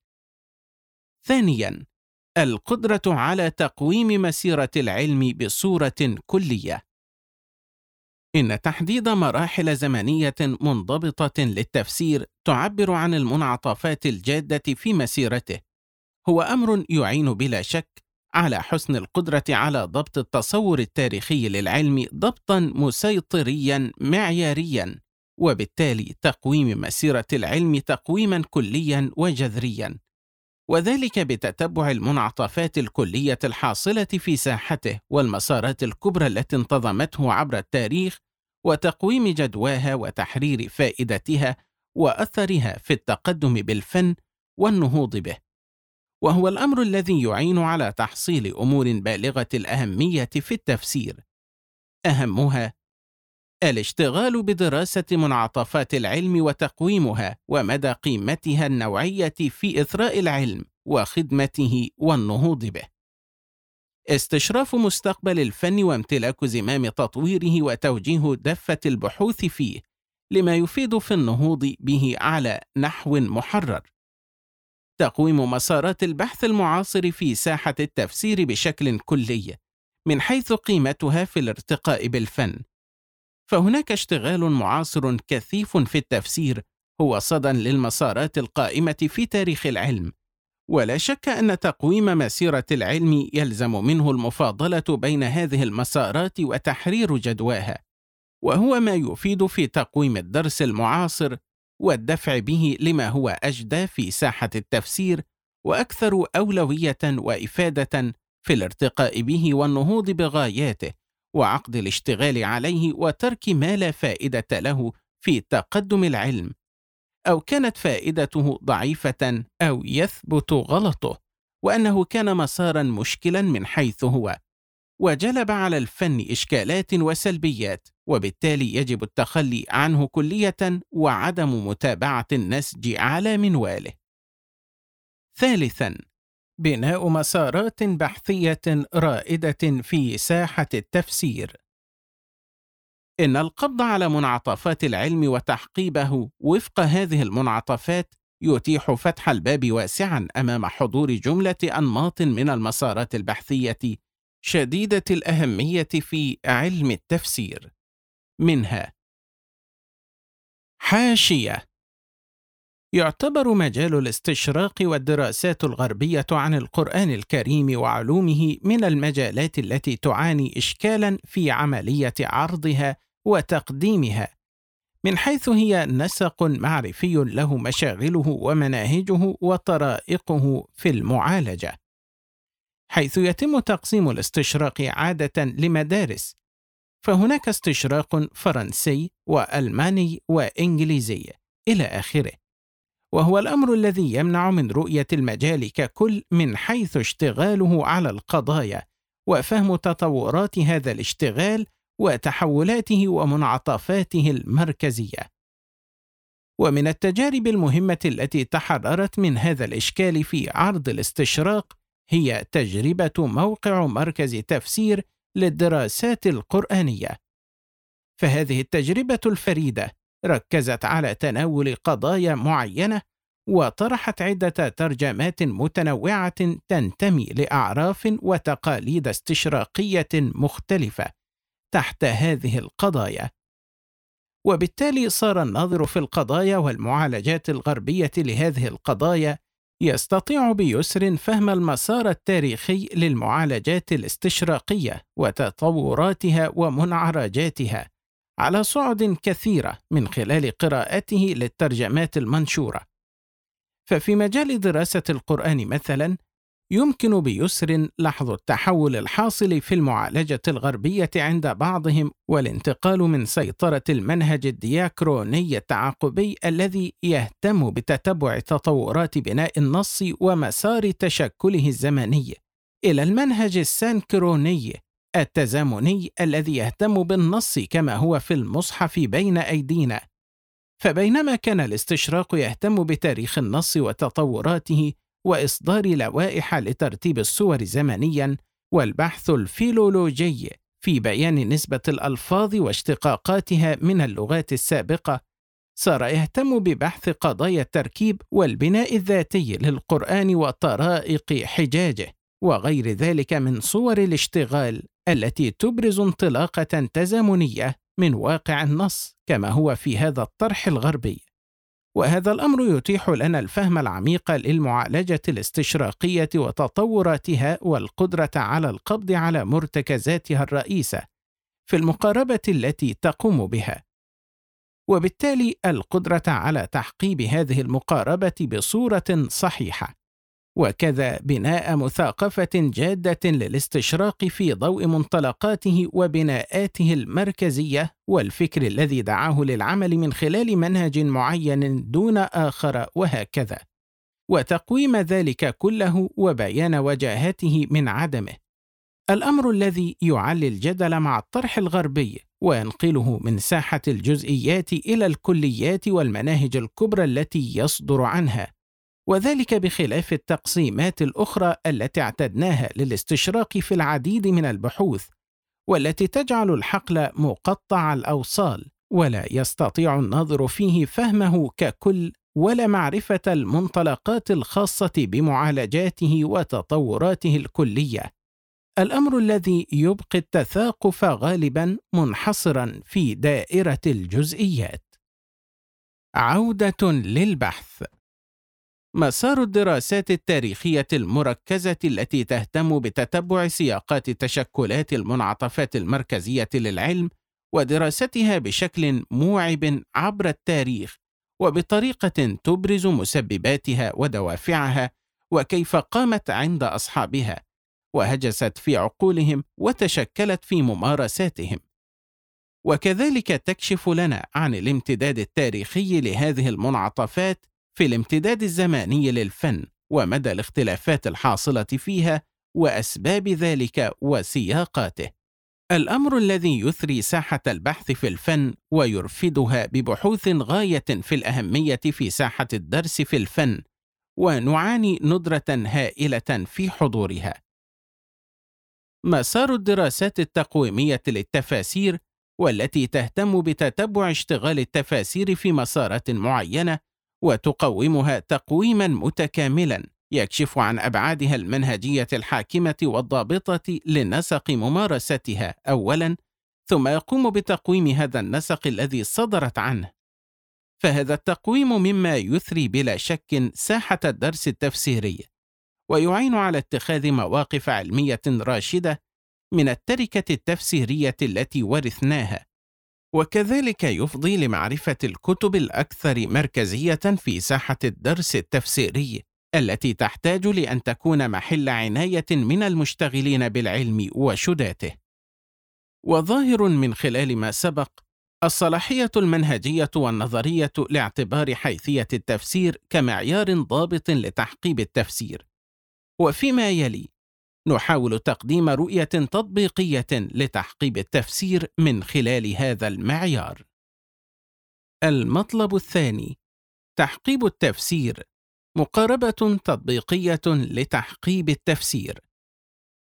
تحرر معنا فيما سبق أن حيثية التفسير هي المعيار الأنجع لتحقيب التفسير وسنحاول في هذا المطلب أن نقدم رؤية تطبيقية عملية لتحقيب التفسير في ضوء هذا المعيار. زيادة في تقرير صلاحيته المنهجية والتبصر بكيفية التحقيب من خلاله وإثراء لساحة البحث في تحقيب التفسير. وقبل الشروع في ذلك يجدر الإنباه لأمور. اولا الغرض من هذا التحقيب ليس تحقيب التفسير بصورة متكاملة وتتبع كافة منعرجاته الكلية والجزئية عبر التاريخ. والذي يحتاج لاشتغال بحثي خاص وإنما طرح تحقيب يبرز التنزيل العملي للتحقيب المعياري الذي نروم وأثره تطبيقيا في تحقيق أغراض التحقيب من حيث الاقتراب من الفن ومنعطفاته وتكثيف الوعي بهذه المنعطفات وبناء مسارات بحث رائدة حولها تفيد في إثراء ساحة الفن بصورة ظاهرة.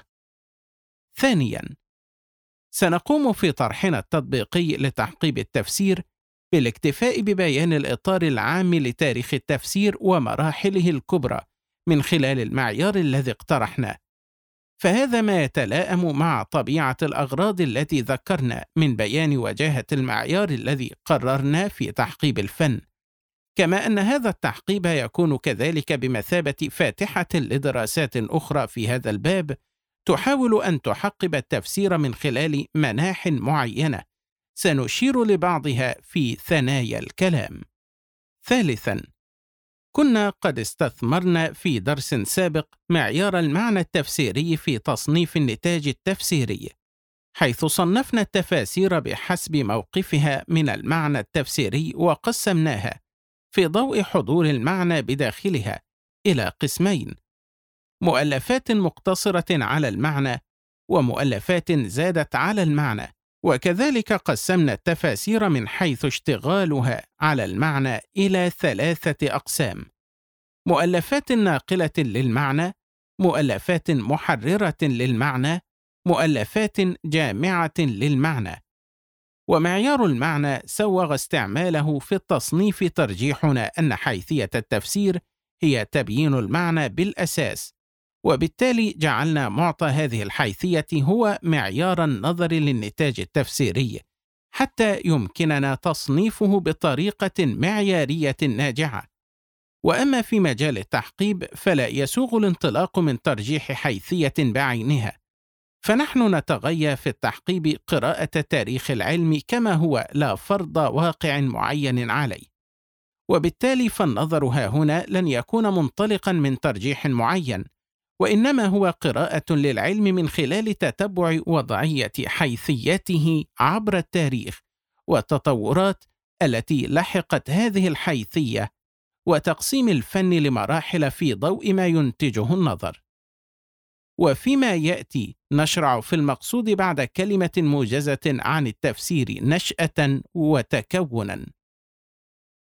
علم التفسير نظرة في النشأة والتشكل. كان القرآن الكريم يتنزل على النبي صلى الله عليه وسلم فيتلوه على مسامع الصحابة. وكان الصحابة يفهمون القرآن الكريم بمجرد تلاوته عليهم. ولا غرو فلسانه لسانهم كما أنهم عايشوا سياقات التنزل التي تيسر بدورها درك المقصود وتعين على تحصيل المراد على نحو ظاهر. وما كان يشكل على احادهم أو على مجموعهم في الفهم فإنهم يرجعون فيه للنبي صلى الله عليه وسلم الذي يتكفل ببيانه لهم فضلا عن بيانه لما لا يفهم إلا من قبله كالألفاظ الشرعية من نحو الصلاة والزكاة. ومع توسع المجتمع واستقراره وظهور العديد من المستجدات فيه وكذا مع كثرة دخول الناس في الإسلام افواجا وولادة جيل جديد في مهبط الوحي إلى آخره. صار الكلام في التفسير وتبيين مرادات النص القرآني مشغلا مهما حتى يضبط المجتمع حركته وما يستجد فيها وفق مرادات القرآن. وكذا حتى يتمكن الناس من حسن الفهم لكتاب ربهم وتدبره وغير ذلك من الأغراض المهمة. ومنها هنا بدأ الكلام في التفسير يشتد ويكثر وتهتم به بعض الطاقات. بل ويغلب عليها هذا الاهتمام كما هو الشأن عادة في حركة المعارف في المجتمعات. وهو ما نجده في جيل الصحابة مثلا في شخصية ابن عباس تحديدا والتي تعتبر الشخصية الأكثر بروزا بين الصحابة في ممارسة التفسير إضافة لشخصيات أخرى كعلي وابن مسعود وغيرهم على فارق بعيد بينهم وبين ابن عباس في كثرة المقولات التفسيرية. ونجده كذلك في شخصيات كثيرة بحكم التمدد الطبيعي للمعارف خارج الصحابة من التابعين وأتباعهم من أمثال مجاهد وقتادة والسدي والضحاك وابن جريج وابن زيد وغيرهم. وقد أخذ الاهتمام بالتفسير بعد ذلك يتزايد ويضطرد تباعا. حتى أضحت لدينا ثروة تفسيرية هائلة تموج بألوان وأطياف مضمونية متنوعة.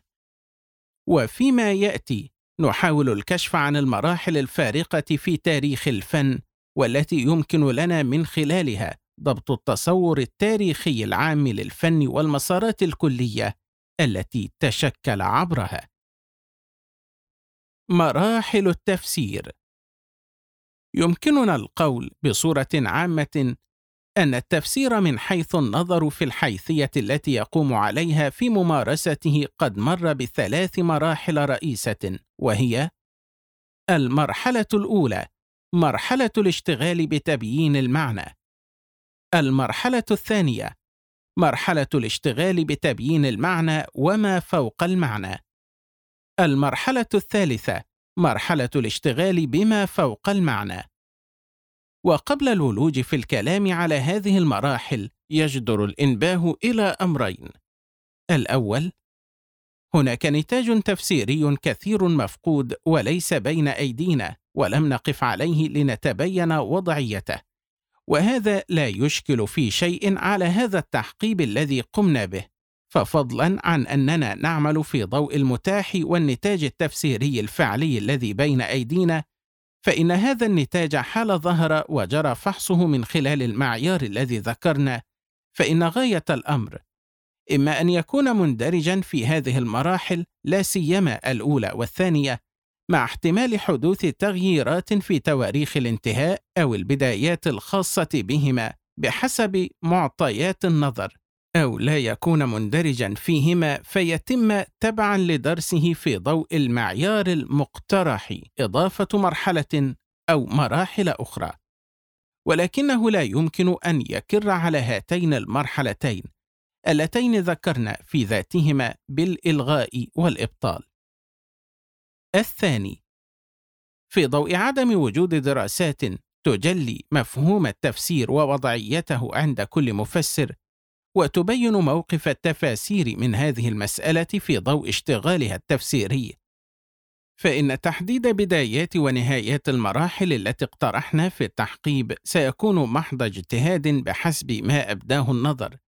الأمر الذي يمكن للبحث والدرس فيما يأتي إثباته أو تعديله أو تجاوزه كلية. وهذا ليس بمشكل على التحقيب الذي قمنا كذلك. لأنه لا يكر على ناتج التحقيب والمراحل التي أبداها بالإبطال ولكن غايته تعديل تواريخ بدايات ونهايات هذه المراحل لا غير.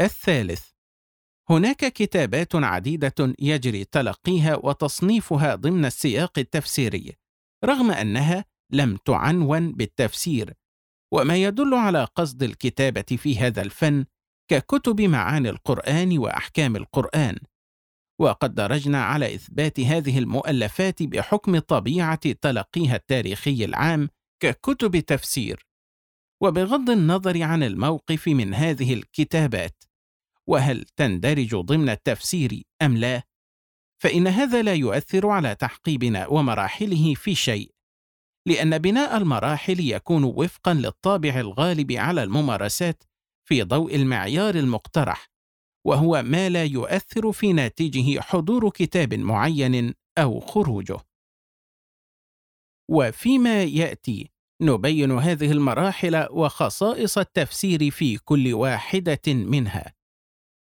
المرحلة الأولى مرحلة الاشتغال بتبيين المعنى. في هذه المرحلة كان الاشتغال التفسيري مهجوسا بتبيين المعنى دون توسع فيما وراء ذلك من استنباط الأحكام والحكم واللطائف البيانية ومعالجة الشبهات إلى آخره. مما سيظهر في المرحلة الثانية.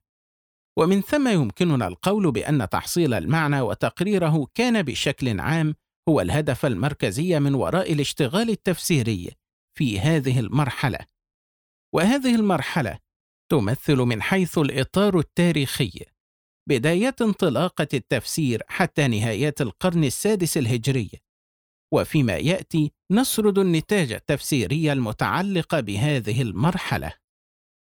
التفسير ومؤلفه واحد تفسير مقاتل خمسين ومئة هجرية. اثنان تفسير يحيى بن سلام. سنة مئتين هجرية. ثلاثة معاني القرآن للفراء. سبع ومئتين هجرية. أربعة مجاز القرآن لأبي عبيدة. تسع ومئتين هجرية. خمسة تفسير عبد الرزاق الصنعاني. توفي سنة إحدى عشر ومئتين.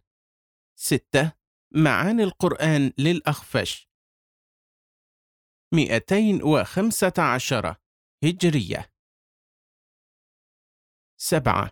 جامع البيان عن تأويل آي القرآن. تفسير الطبري. السنة العاشرة بعد المئة الثالثة هجرية. ثمانية. تفسير ابن المنذر. ثلاثمائة وتسع عشر هجرية. تسعة. تفسير ابن أبي حاتم. سبع وعشرين وثلاثمائة هجرية. عشرة. تأويلات أهل السنة. تفسير الماتريدي. ثلاث وثلاثين وثلاثمائة هجرية. أحد عشر. معاني القرآن للنحاس. ثلاثمائة وثمانية وثلاثين هجرية. اثني عشر. بحر العلوم في تفسير القرآن. السمرقندي. توفي سنة ثلاثمائة وثلاثة وتسعين هجرية. ثلاثة عشر. تفسير القرآن العزيز. تفسير ابن أبي زمانين. توفي سنة 399 هجرية. 14 الكشف والبيان عن تفسير القرآن. تفسير الثعلبي. 427 هجرية. 15 الهداية إلى بلوغ النهاية في علم معاني القرآن وتفسيره وأحكامه وجمل من فنون علومه. مكي ابن أبي طالب. 437 هجرية. 16 النكت والعيون. تفسير الماوردي. 450 هجرية. 17 لطائف الإشارات. تفسير القشيري. توفي سنة 465 هجرية. 18 البسيط في التفسير الواحدي. توفي سنة 468 هجرية. 19 الوجيز في تفسير الكتاب العزيز الواحدي. توفي سنة 468 هجرية. 20 درج الدرر في تفسير الآي والسور الجرجاني. 471 هجرية. واحد وعشرون. تفسير القرآن. تفسير السمعاني. توفي سنة أربعمائة وتسعة وثمانين هجرية. اثنان وعشرون. تهذيب التفسير. تفسير الحاكم الجشمي. أربعمائة وأربعة وتسعين هجرية. ثلاثة وعشرون تفسير الراغب. خمسمائة واثنين هجرية. أربعة وعشرون غرائب التفسير وعجائب التأويل الكرماني. توفي نحو خمسمائة وخمسة هجرية. خمسة وعشرون معالم التنزيل في تفسير القرآن. تفسير البغوي. خمسمائة وستة عشر هجرية. ستة وعشرون. الكشاف عن حقائق التنزيل وعيون الأقاويل في وجوه التأويل. تفسير الزمخشري. 538 هجرية. 27 المحرر الوجيز في تفسير الكتاب العزيز. تفسير ابن عطية. 542 هجرية. 28 زاد المسير. تفسير ابن الجوزي 597 هجرية. وقبل الولوج لذكر خصائص التفسير في هذه المرحلة يجدر الإنباه لأمرين. أولاً إن الناظر للتفسير في هذه المرحلة يلحظ أنه يسيطر عليه بشكل عام هاجس تبيين المعنى دون توسع وأن هذا الإطار العام الذي ينتظمه في تلك الحقبة كما هو بين لمن يطالع نتاجها مستحضرا الحيثية الضابطة للممارسة التفسيرية. وصحيح أن المتأمل لا يعدم وجود نتاج تفسيري متوسع عن إطار التبيين في هذه الحقبة حيث ينشغل بتبيين المعنى وما فوقه من بيان الأحكام والنكات البيانية وغير ذلك مما سيأتي تفصيله في المرحلة التالية. كما نجده مثلا في تفسير الحاكم الجشمي 494 هجرية وتفسير الزمخشري 538 هجرية. ولكن هذا غير مشغب على التحقيب الذي قمنا به لأن هذه التجارب كانت فردية من قبل من قاموا بها ولم يبلغ شأنها أن تمثل تيارا بارزا في هذه المرحلة التي هيمن عليها بصورة عامة الانشغال بتبيين المعنى دون توسع كما هو ظاهر لمن يتأمل وضعية التفسير فيها. وإن كانت هذه التجارب مهدت بطبيعة الحال لبروز المرحلة الثانية في التفسير التي سيأتي الكلام عليها والتي برز فيها التوسع في معالجة ما فوق المعنى وصار هو النسق المهيمن على مسار التفسير وممارسته. ثانيا هناك بعض كتابات متقدمة في التفسير جاءت تحت عنوان معاني القرآن كما نجده عند الفراء والأخفش والزجاج إلى آخره. وقد درجنا على ذكر هذه الكتابات باعتبارها نتاجا تفسيريا تبعا لما هو سائد.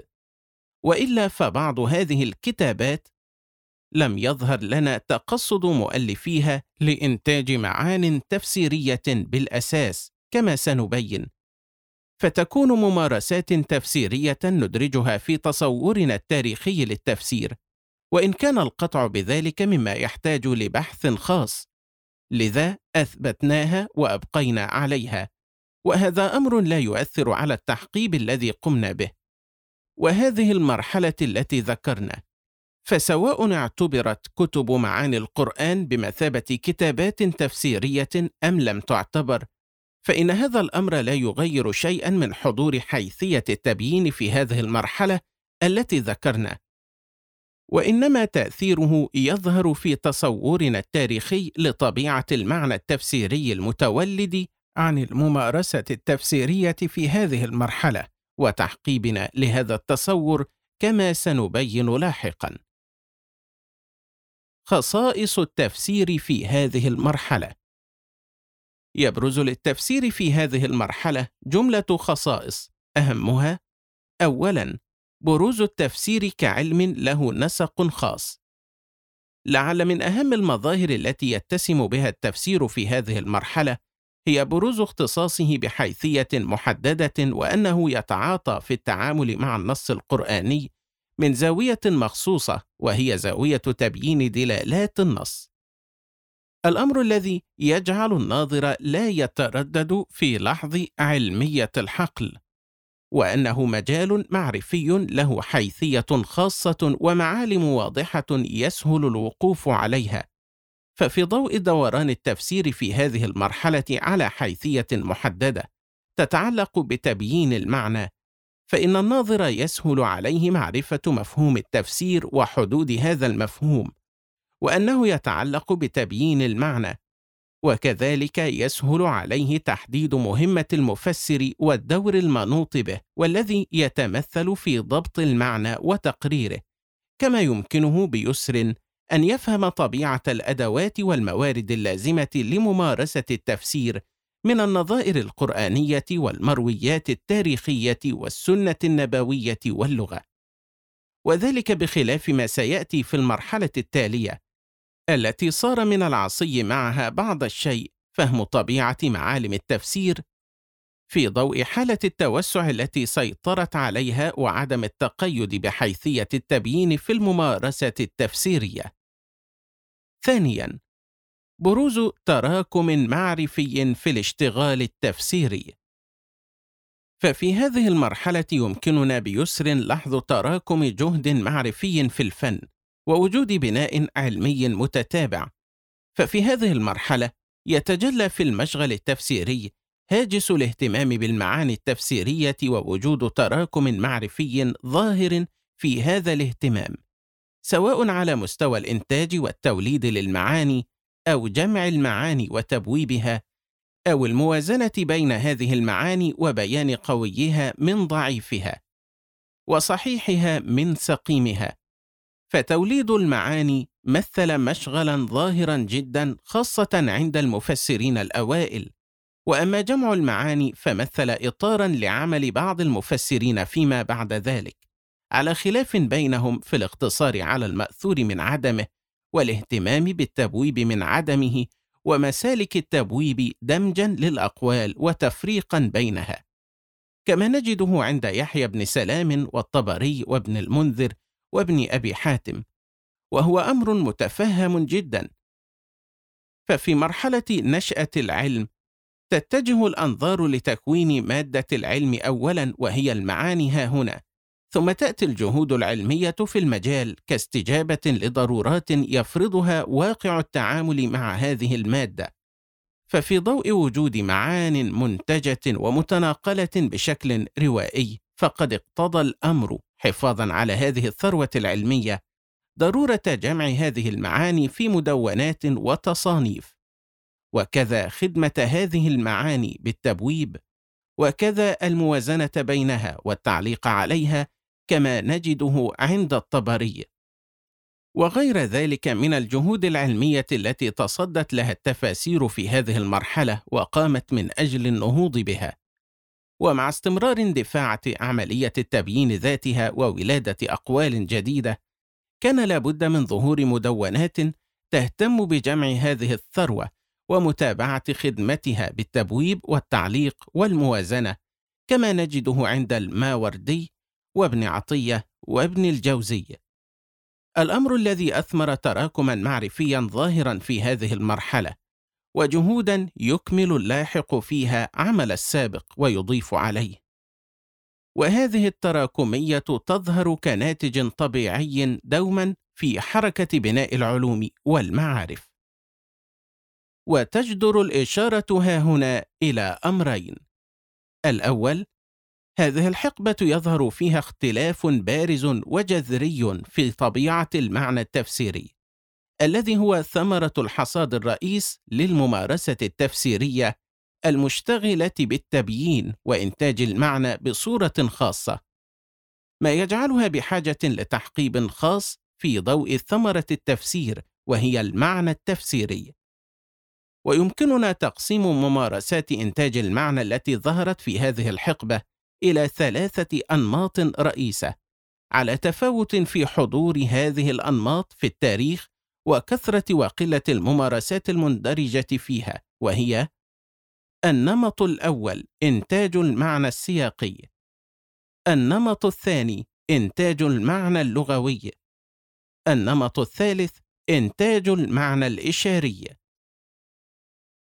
إن المعنى السياقي هو المعنى الذي يعبر عن المراد من النص في إطاره التركيبي لا الإفرادي، أي يكون المعنى هو محصلة دالة على المقصود العام من التركيب الذي يحوي بطبيعة الحال جملة من الألفاظ والكلمات، وليس خاصا ببيان الألفاظ والكلمات المفردة داخل الكلام. ومن حيث الإطار التاريخي لهذا النمط فيمكننا القول أن هذا النمط هيمن على الممارسة التفسيرية القائمة في عصر السلف رضوان الله عليهم أجمعين. وهذا الأمر يظهر جليا من خلال أمور أهمها أولا تأمل المعاني المنتجة التي ذكرها السلف والتي لا يظهر اختصاصها بصورة عامة ببيان الألفاظ التي تشتملها الآي.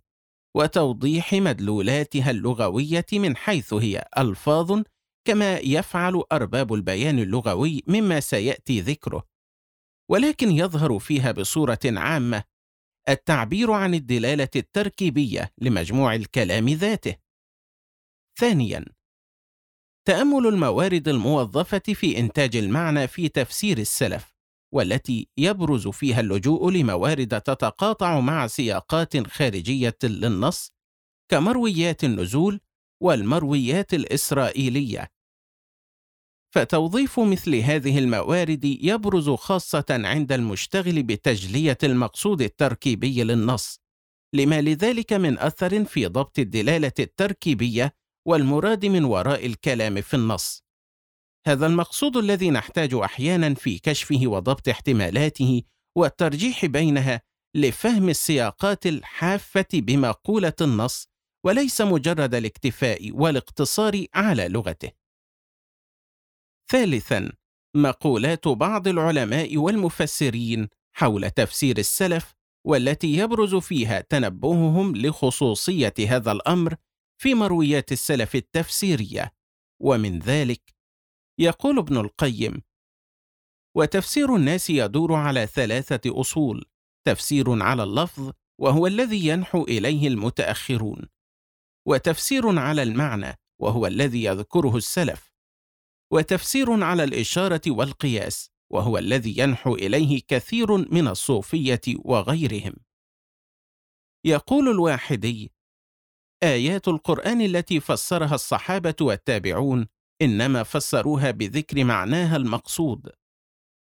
وأما المعنى اللغوي فهو أكثر اختصاصا والتصاقا بالألفاظ من حيث هي وليس ترجمة عن المدلول التركيبي للكلام الذي تنتظم فيه هذه الألفاظ أي يصبح شرح المعنى اللغوي للمفردات التي ترد في الآية بمثابة تفسير للآية. ويكون المعنى اللغوي للفظة هو ذات المعنى التفسيري لها. ومن أوائل الممارسات التي تجسد هذا المسلك بوضوح في تاريخ التفسير تلكم التجربة التفسيرية التي قام بها أبو عبيدة في كتابه مجاز القرآن. ففي هذا الكتاب قام أبو عبيدة بشرح المعاني اللغوية لألفاظ القرآن معتبرا أن ما أتى به من معان هو تفسير للقرآن الكريم. يقول أبو عبيدة قالوا إنما أنزل القرآن بلسان عربي مبين وتصداق ذلك في آية من القرآن وفي آية أخرى وما أرسلنا من رسول إلا بلسان قومه فلم يحتج السلف ولا الذين أدركوا وحيه إلى النبي صلى الله عليه وسلم أن يسألوا عن معانيه لأنهم كانوا عرب الألسن فاستغنوا بعلمهم به عن المسألة عن معانيه وعما فيه مما في كلام العرب مثله من الوجوه والتلخيص وفي القرآن مثل ما في الكلام العربي من وجوه الإعراب ومن الغريب والمعاني. إن أبا عبيدة ها هنا يعتبر أن القرآن نص عربي، وأن من استمعوا له لم يسألوا النبي عن معانيه لأنهم عرب الألسن، ومن ثم شرع أبو عبيدة في تبيين القرآن لغويًا وشرح معاني مفرداته في ضوء المحصول اللغوي لها، معتبرًا أن ما قام به هو تفسير للقرآن الكريم. وصحيح أن هناك محاولات بيانية لمعاني القرآن وقعت قبل أبي عبيدة من أمثال الفراء والأخفش والزجاج، إلا أن هذه المحاولات لم يظهر لنا تقصدها لذات ما قصد إليه أبو عبيدة من اعتبار المعاني اللغوية التي ذكروها معاني تفسيرية كالتي ينتجها المفسرون. وأنهم كانوا يميزون بين دلالة التفسير ودلالة اللغة وبين طبيعة المعنى التفسيري والمعنى اللغوي الذي يقررونه. ففي مقدمة معاني القرآن للفراء ورد النص على أن اختصاصه بتفسير مشكل الإعراب حيث قال حدثنا محمد بن الجهم قال حدثنا الفراء قال تفسير مشكل إعراب القرآن ومعاني. والأمر ذاته نلحظه عند الزجاج حيث قال هذا كتاب مختصر في إعراب القرآن ومعانيه وفي الكتابين نجد تمييزا ظاهرا في مواضع لأهل التفسير وقالتهم عن مجرد البيان اللغوي للألفاظ. وفي ضوء ذلك يبدو لنا والأمر بحاجة لمزيد بحث أن اعتبار كتب المعاني لقيامها على التبيين اللغوي قد شكلت مسار تبيين مفارق لما كان عند السلف من تبيين المعنى السياقي.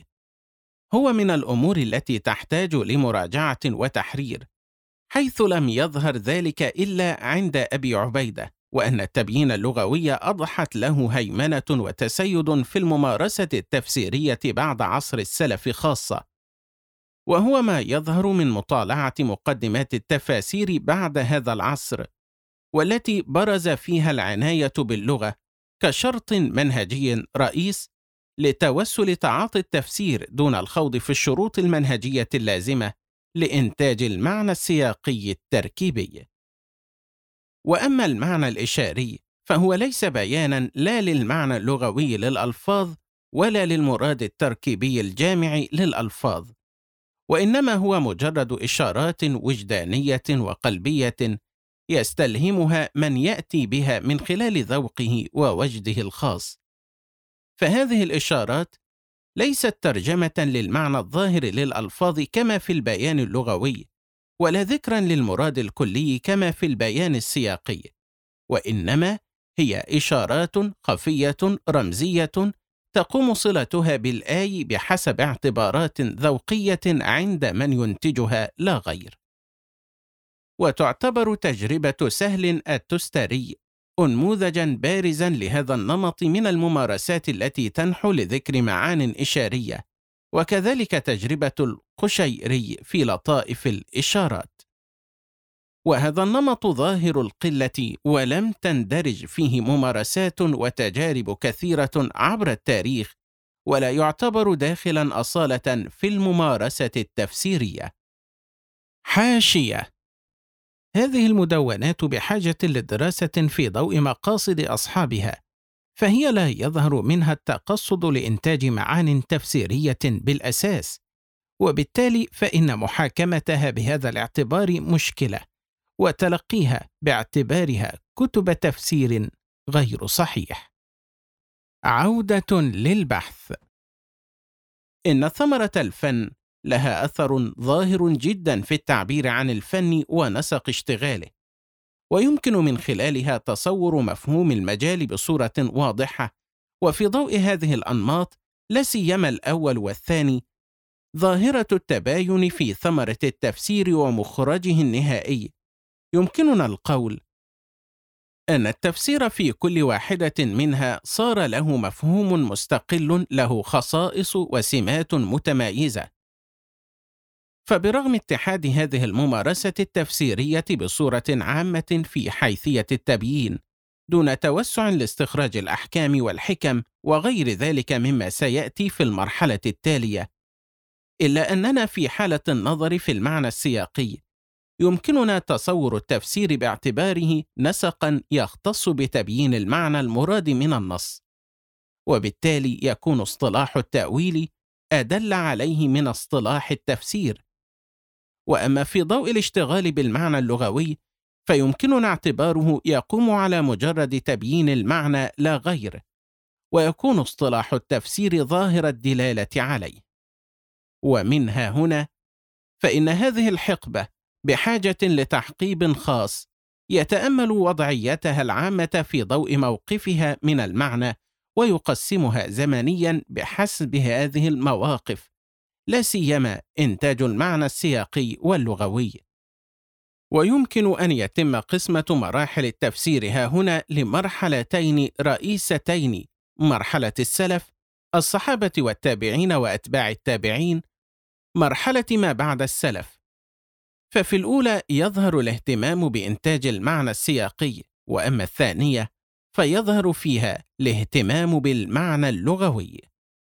من الهامش: وبطبيعة الحال هناك كثير من القيود والمحترزات التي لا يتسع المقام لتجليتها، فالمرحلة الأولى ظهر فيها بخلاف تجربة أبي عبيدة معان لغوية وإن كان هذا في كثير منه قد يكون من تسييق الجامعين للمرويات باعتبارها مرويات تفسيرية في حين أنها ربما لم تكن كذلك ولا مقصودا بها الممارسة التفسيرية كما أن مرحلة ما بعد السلف فإنها برغم هيمنة العناية بالمعنى اللغوي عليها إلا أن فيها توجهات ومسالك.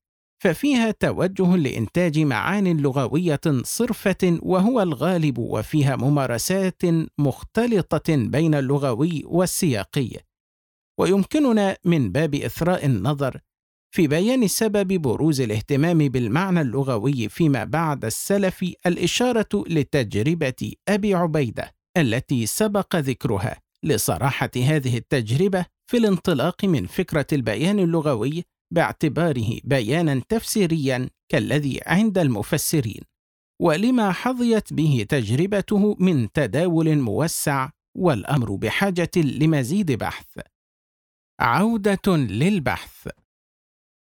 الثاني هذه المرحلة فيها تفاوت من حيث درجة ارتباطها بالتبيين فهي وإن تأطرت في المجمل بالتبيين دون توسع إلا أنها متفاوتة في ذلك ما يجعلها بحاجة لتحقيب خاص يبرز وضعيتها إزاء وفاء ارتباطها بالتبيين.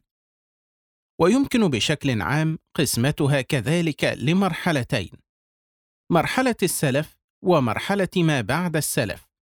فمرحلة السلف تبرز كمرحلة شديدة الارتباط بالتبيين بخلاف ما جاء بعدها الذي وإن تأطر بالتبيين إلا أن هذا التأطر لم يكن على ذات النحو الذي برز في هذه المرحلة. وهذا أمر كان ملحوظا لدى بعضهم ممن كتبوا في هذه المرحلة أو ممن جاء بعد ذلك. يقول الثعلبي توفي سنة 27 وأربعمائة هجرية وهو يتكلم على مسارات صنيع المفسرين في التاريخ. وفرقة جردوا التفسير دون الأحكام. وبيان الحلال من الحرام والحل عن الغوامض والمشكلات والرد على أهل الزيغ والشبهات كمشايخ السلف الصالحين والعلماء القدماء من التابعين وأتباعهم مثل مجاهد ومقاتل والكلبي والسدي.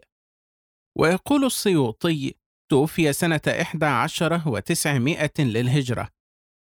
ولما كان هذا التفسير المشار إليه تفسير السلف.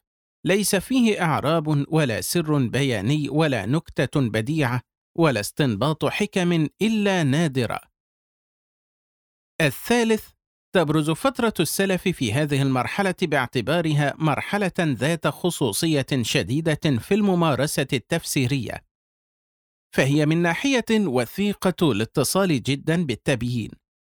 ومن ناحية أخرى يقوم اشتغالها البياني على تحصيل المعنى السياقي لا اللغوي وبغض النظر عن صلاحية اصطلاح التفسير في التعبير عن هذه الممارسة التي كانت عندهم إلا أن اشتغالهم يظهر فيه بروز نسق علمية المجال على نحو محرر. فتبيين المعنى السياقي يحتاج لشروط خاصة ما يجعله عملية متميزة عن مجرد البيان اللغوي. وأما الانشغال بضبط المعنى اللغوي فإن بروز نسقيه علم التفسير لا تتجلى معه كما الحال في الأول. فمجرد البيان اللغوي لدلالات الألفاظ وإن دخل في مسمى التفسير باعتباره بيانا للألفاظ إلا أن دلالات الألفاظ موجودة في المعاجم وأمرها معروف. ما يجعل من مجرد الوقوف عليها ليس فيه كبير إفادة ولا تمايز بياني معين للنص يستأهل أن يكون التفسير معه له حيثية خاصة ظاهرة الاستقلال عن البيان اللغوي.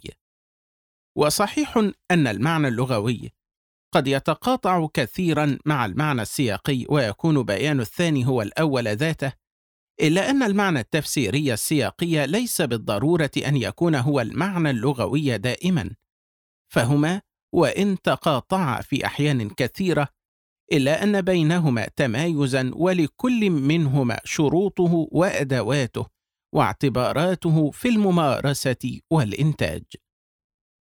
ومنها هنا فإننا بحاجة لدراسات كثيرة حول تفسير السلف بشكل خاص، وبيان كيفيات الممارسة التي كانت عندهم والفوارق بينها وبين ما جاء بعدهم، لأن ممارستهم تشكل تجليا واضحا لنسق التفسير باعتباره مجالا معرفيا متمايزا كلية عما سواه ويصلح في ضوء ذلك لإقامة علم نظري خاص به يعالج جملة من الموضوعات النظرية التي تضبط أنساقه وكيفية ممارسته وتبين الشروط المنهجية اللازمة لذلك إلى آخره.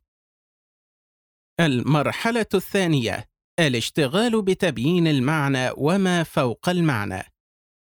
وهذه المرحلة يبرز فيها الاشتغال بالمعنى وما هو وراء المعنى التفسيري، من بيان النكات البيانية واستنباط الأحكام الشرعية والهدايات والرد الموسع على الشبهات الفكرية والعقلية للتيارات التي ظهرت عبر التاريخ وسرد الهدايات والمواعظ وغير ذلك. إن التفسير في هذه المرحلة تعددت ألوانه المضمونية بصورة بالغة وهائلة، فصار منه البلاغي والنحوي والفقهي إلى آخره، من الألوان التي يجمعها بصورة عامة الانشغال بالمعنى التفسيري وما هو فوق هذا المعنى التفسيري؟ وهذه المرحلة تبدأ من أواخر القرن السادس الهجري حتى نهايات القرن الرابع عشر. والجدول الآتي يبين جانبا من النتاج التفسيري فيها. التفسير ومؤلفه. واحد. أحكام القرآن لابن الفرس. 597 هجرية. اثنان. التفسير الكبير مفاتيح الغيب. تفسير الرازي. توفي سنة ست وستمائة هجرية. ثلاثة. الجامع لأحكام القرآن تفسير القرطبي. توفي سنة واحد وسبعين وستمائة. أربعة. أنوار التنزيل وأسرار التأويل تفسير البيضاوي. توفي سنة خمسة وثمانين وستمائة. هجرية. خمسة. مدارك التنزيل وحقائق التأويل. تفسير النسفي. عبد الله بن أحمد بن محمود النسفي توفي سنة سبعمائة وعشرة هجرية. ستة لباب التأويل في معاني التنزيل. تفسير الخازن. توفي سنة 741 هجرية. سبعة البحر المحيط. تفسير أبي حيان الأندلسي توفي سنة 45 و700 هجرية. ثمانية. النهر الماد من البحر أبو حيان الأندلسي. توفي سنة خمسة وأربعين وسبعمائة. هجرية. تسعة. الدر المصون في علوم الكتاب المكنون. السمين الحلبي. توفي سنة ست وخمسين وسبعمائة. هجرية. عشرة. تفسير القرآن العظيم. تفسير ابن كثير. توفي سنة أربع وسبعين وسبعمائة هجرية. أحد عشر. تفسير ابن عرفة. توفي سنة ثلاث وثمانمائة هجرية. اثني عشر. غرائب القرآن ورغائب الفرقان. تفسير نيسابوري. توفي سنة ثمان وعشرين وثمانمائة هجرية. ثلاثة عشر.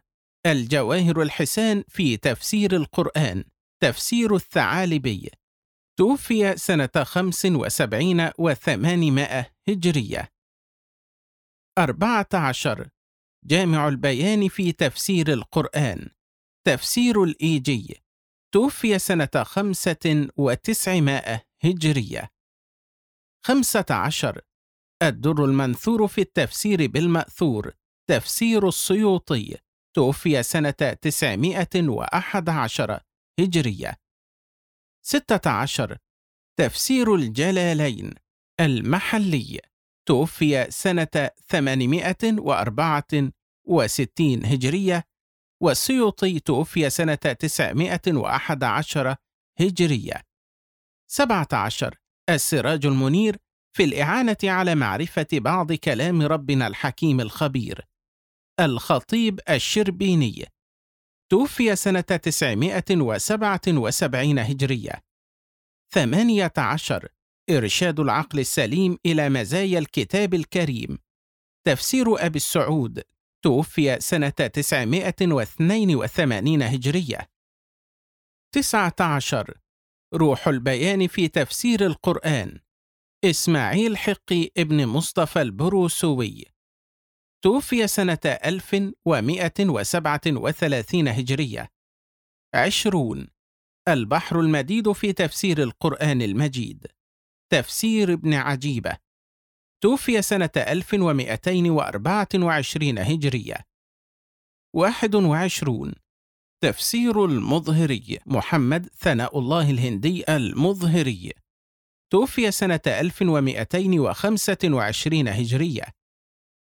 22 فتح القدير الجامع بين فني الرواية والدراية من علم التفسير. تفسير الشوكاني. توفي سنة 1250 هجرية.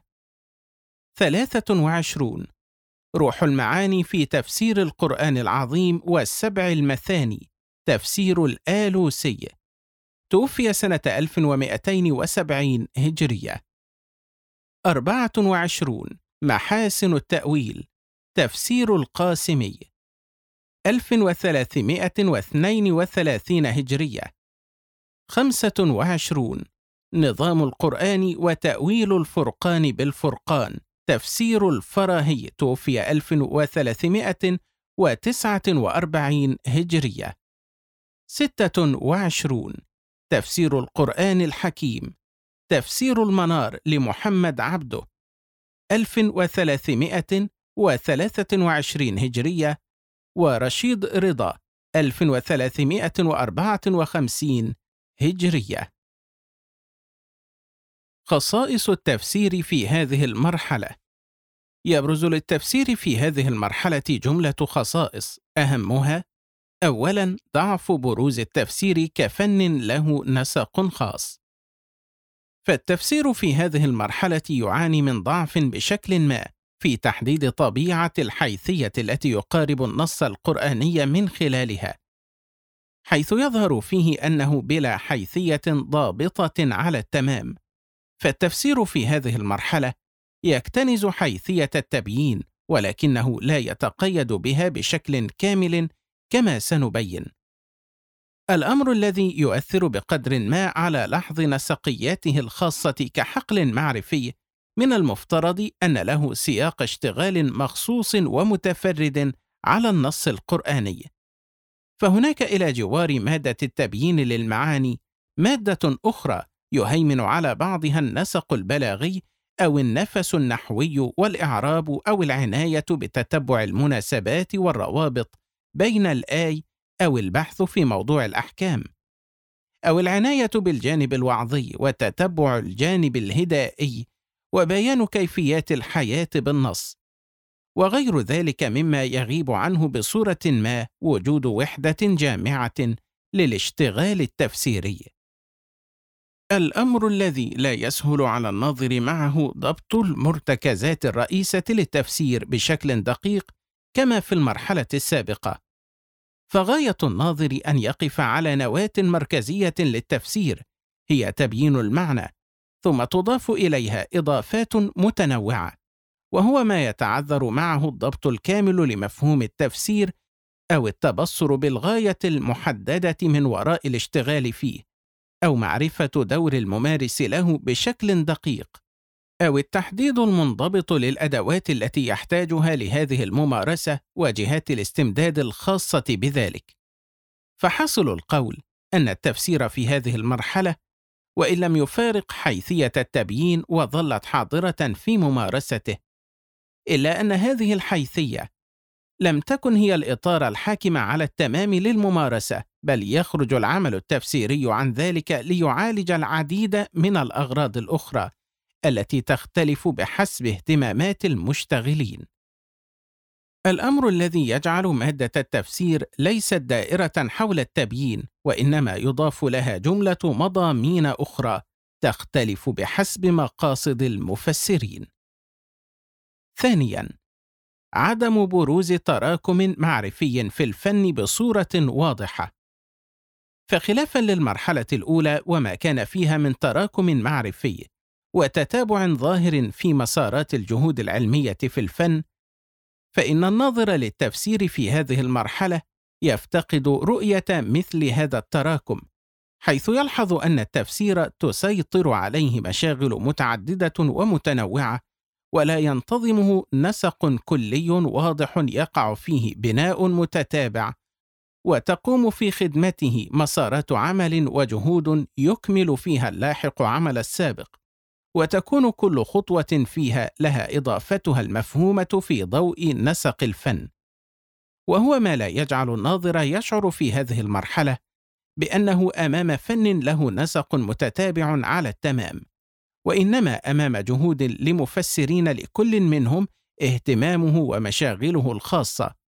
ما يجعل الممارسة التفسيرية بشكل عام وكأنها في كثير من واقعها تبدأ مع كل تفسير بشكل عام بداية جديدة ولا تنطلق من اشتباك مع نسق سابق وتراكم عليه. ولكن يحاول كل ممارس في تسويغ ممارسته أن يأتي بجديد من زاوية معينة في الممارسة التفسيرية. يكون هو مفترع هذه الممارسة على الحقيقة والسابق للقيام بها. فهناك من يرى تقصيرا في العناية بالمناسبات والروابط فينهض لذلك. وهناك من يهتم بإبراز الجانب الهدائي. وهناك من يهتم بإبراز الأحكام وهكذا. وبالتالي تفتقد الممارسات لبروز سياج عام ونواة رئيسة يقع التكامل في خدمتها كما كان في المرحلة الأولى. وهذا أمر متفهم بصورة عامة في هذه المرحلة في ضوء عدم التقيد التام بحيثية محددة في الاشتغال التفسيري. فوجود وحدة في هذه الحيثية يجعل الفن له حدود ونسق مؤطر للجهود فيه وهو ما يعين على بروز وقوع التراكم العلمي في ساحته.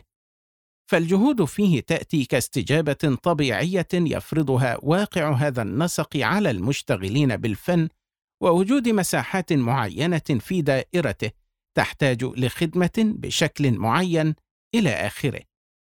وأن تكون هذه الجهود قائمة على التكامل في خدمة هذا النسق بغض النظر عن تنوعاتها في هذه الخدمة والأشكال التي تتجلى فيها. وتجدر الإشارة لأمور. اولا لا يعني عدم التقيد بحيثية التبيين بصورة تامة الذي رصدناه في هذه المرحلة. أن حيثية التفسير التي كانت في المرحلة الأولى قد تم تجاوزها بالكلية وأن التفسير في هذه المرحلة كأنه قد صار بلا حيثية. ولكن المراد أن حيثية التبيين برزت كنسق مؤطر للاشتغال التفسيري في المرحلة الأولى بصورة ظاهرة. بينما في هذه المرحلة الثانية لم تبرز على هذا النحو وإنما كانت الممارسة التفسيرية قابلة بشكل متفاوت لمجاوزة ذلك الاشتغال بأغراض أخرى تتباين بحسب المشتغلين. فالتفسير في هذه المرحلة الثانية وإن اكتنز أحيانا حيثية التبيين بصورة قوية جدا قد تضاهي أحيانا ما كان في المرحلة الأولى وتزيد على بعض تصانيفها كما نجده عند الرازي وأبي حيان والآلوسي إلا أن هذا لم يكن مانعا من مجاوزة ذلك والولوج لمشاغل أخرى تختلف بحسب طبيعة غرض المفسر.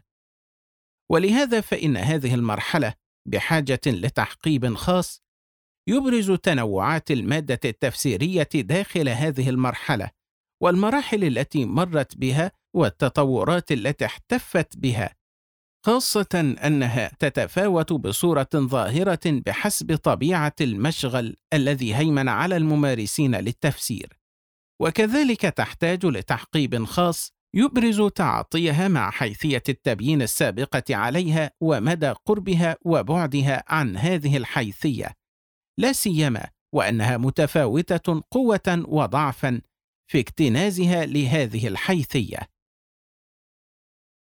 ثانياً، نلاحظ في هذه المرحلة وجود تفاسير هي أقرب للتأطر بحيثية التبيين والدوران في هذا الفلك، كما نجده في تفسير البيضاوي وتفسير ابن جزي وتفسير الإيجي وتفسير الجلالين والدر المنثور للسيوطي وغير ذلك إلا أن هذا لا يشكل على تحقيبنا لأن هذه التفاسير لا تشكل نسقا سائدا ولا تيارا مهيمنا على الممارسة التفسيرية في هذه المرحلة التي تصطبغ بصورة عامة في جل نتاجها بالتوسع وعدم التقيد بحيثية التبيين.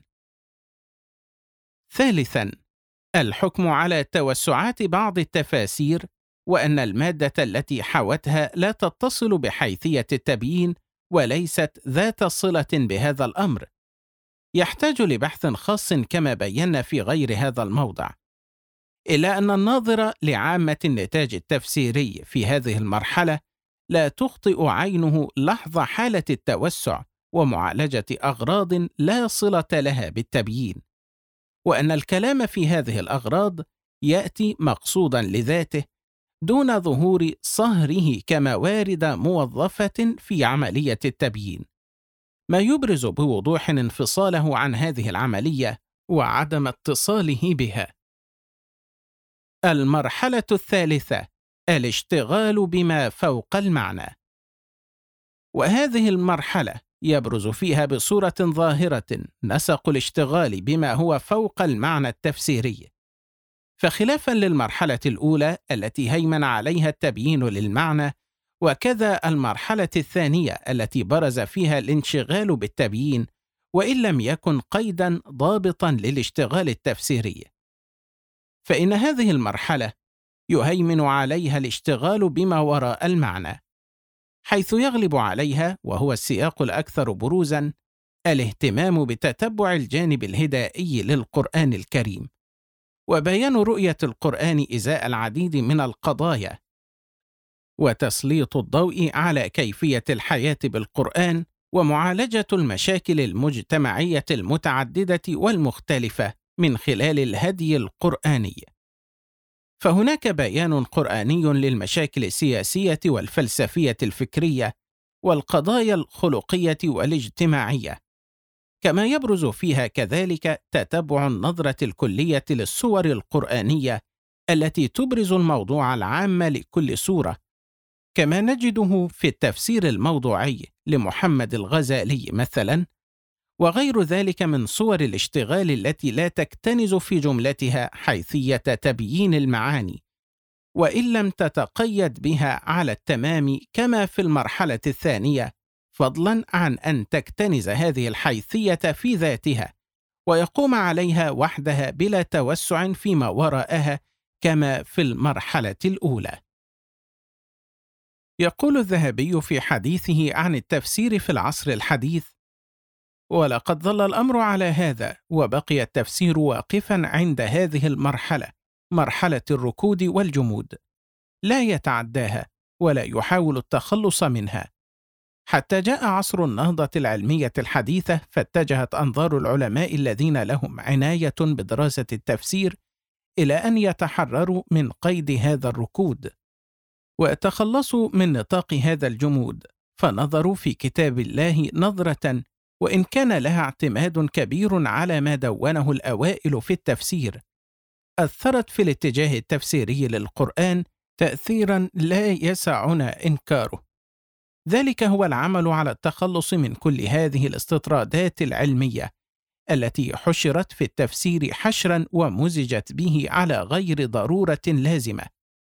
والعمل على تنقية التفسير من القصص الإسرائيلي الذي كاد يذهب بجمال القرآن وجلاله. وتمحيص ما جاء فيه من الأحاديث الضعيفة أو الموضوعة على رسول الله صلى الله عليه وسلم أو على أصحابه عليهم رضوان الله تعالى.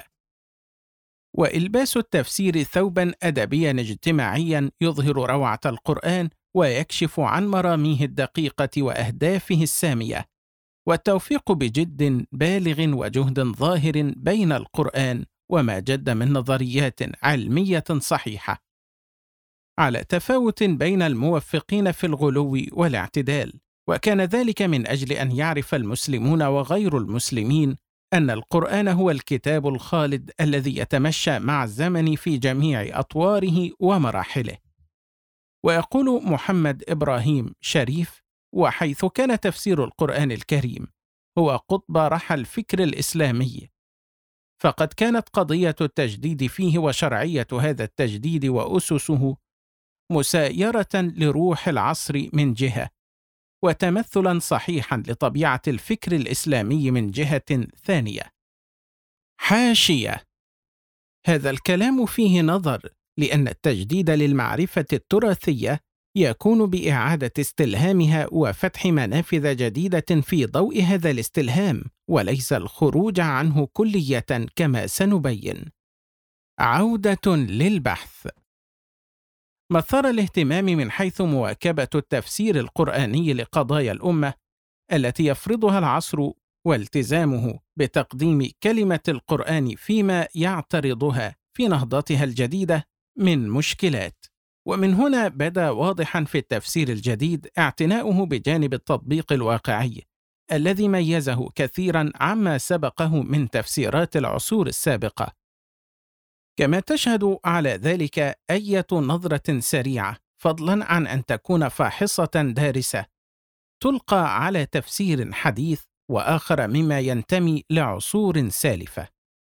ويقول أيضا بعدما بين حرص المفسر المعاصر على الارتباط بمعالجة قضايا الأمة والاهتمام بمشكلات العصر وتقديم علاج قرآني لها. قال ومن الحق أن المفسر العصري في حرصه المشار إليه قد اضطرته إليه الظروف السياسية التي تحياها الأمة العربية والمرحلة الاجتماعية التي تجتازها وهكذا أصبح المفسر أكثر عناية بالجانب التطبيقي في تفسيره للنص يتعمق الصلة بين مفهومه وواقع المجتمع.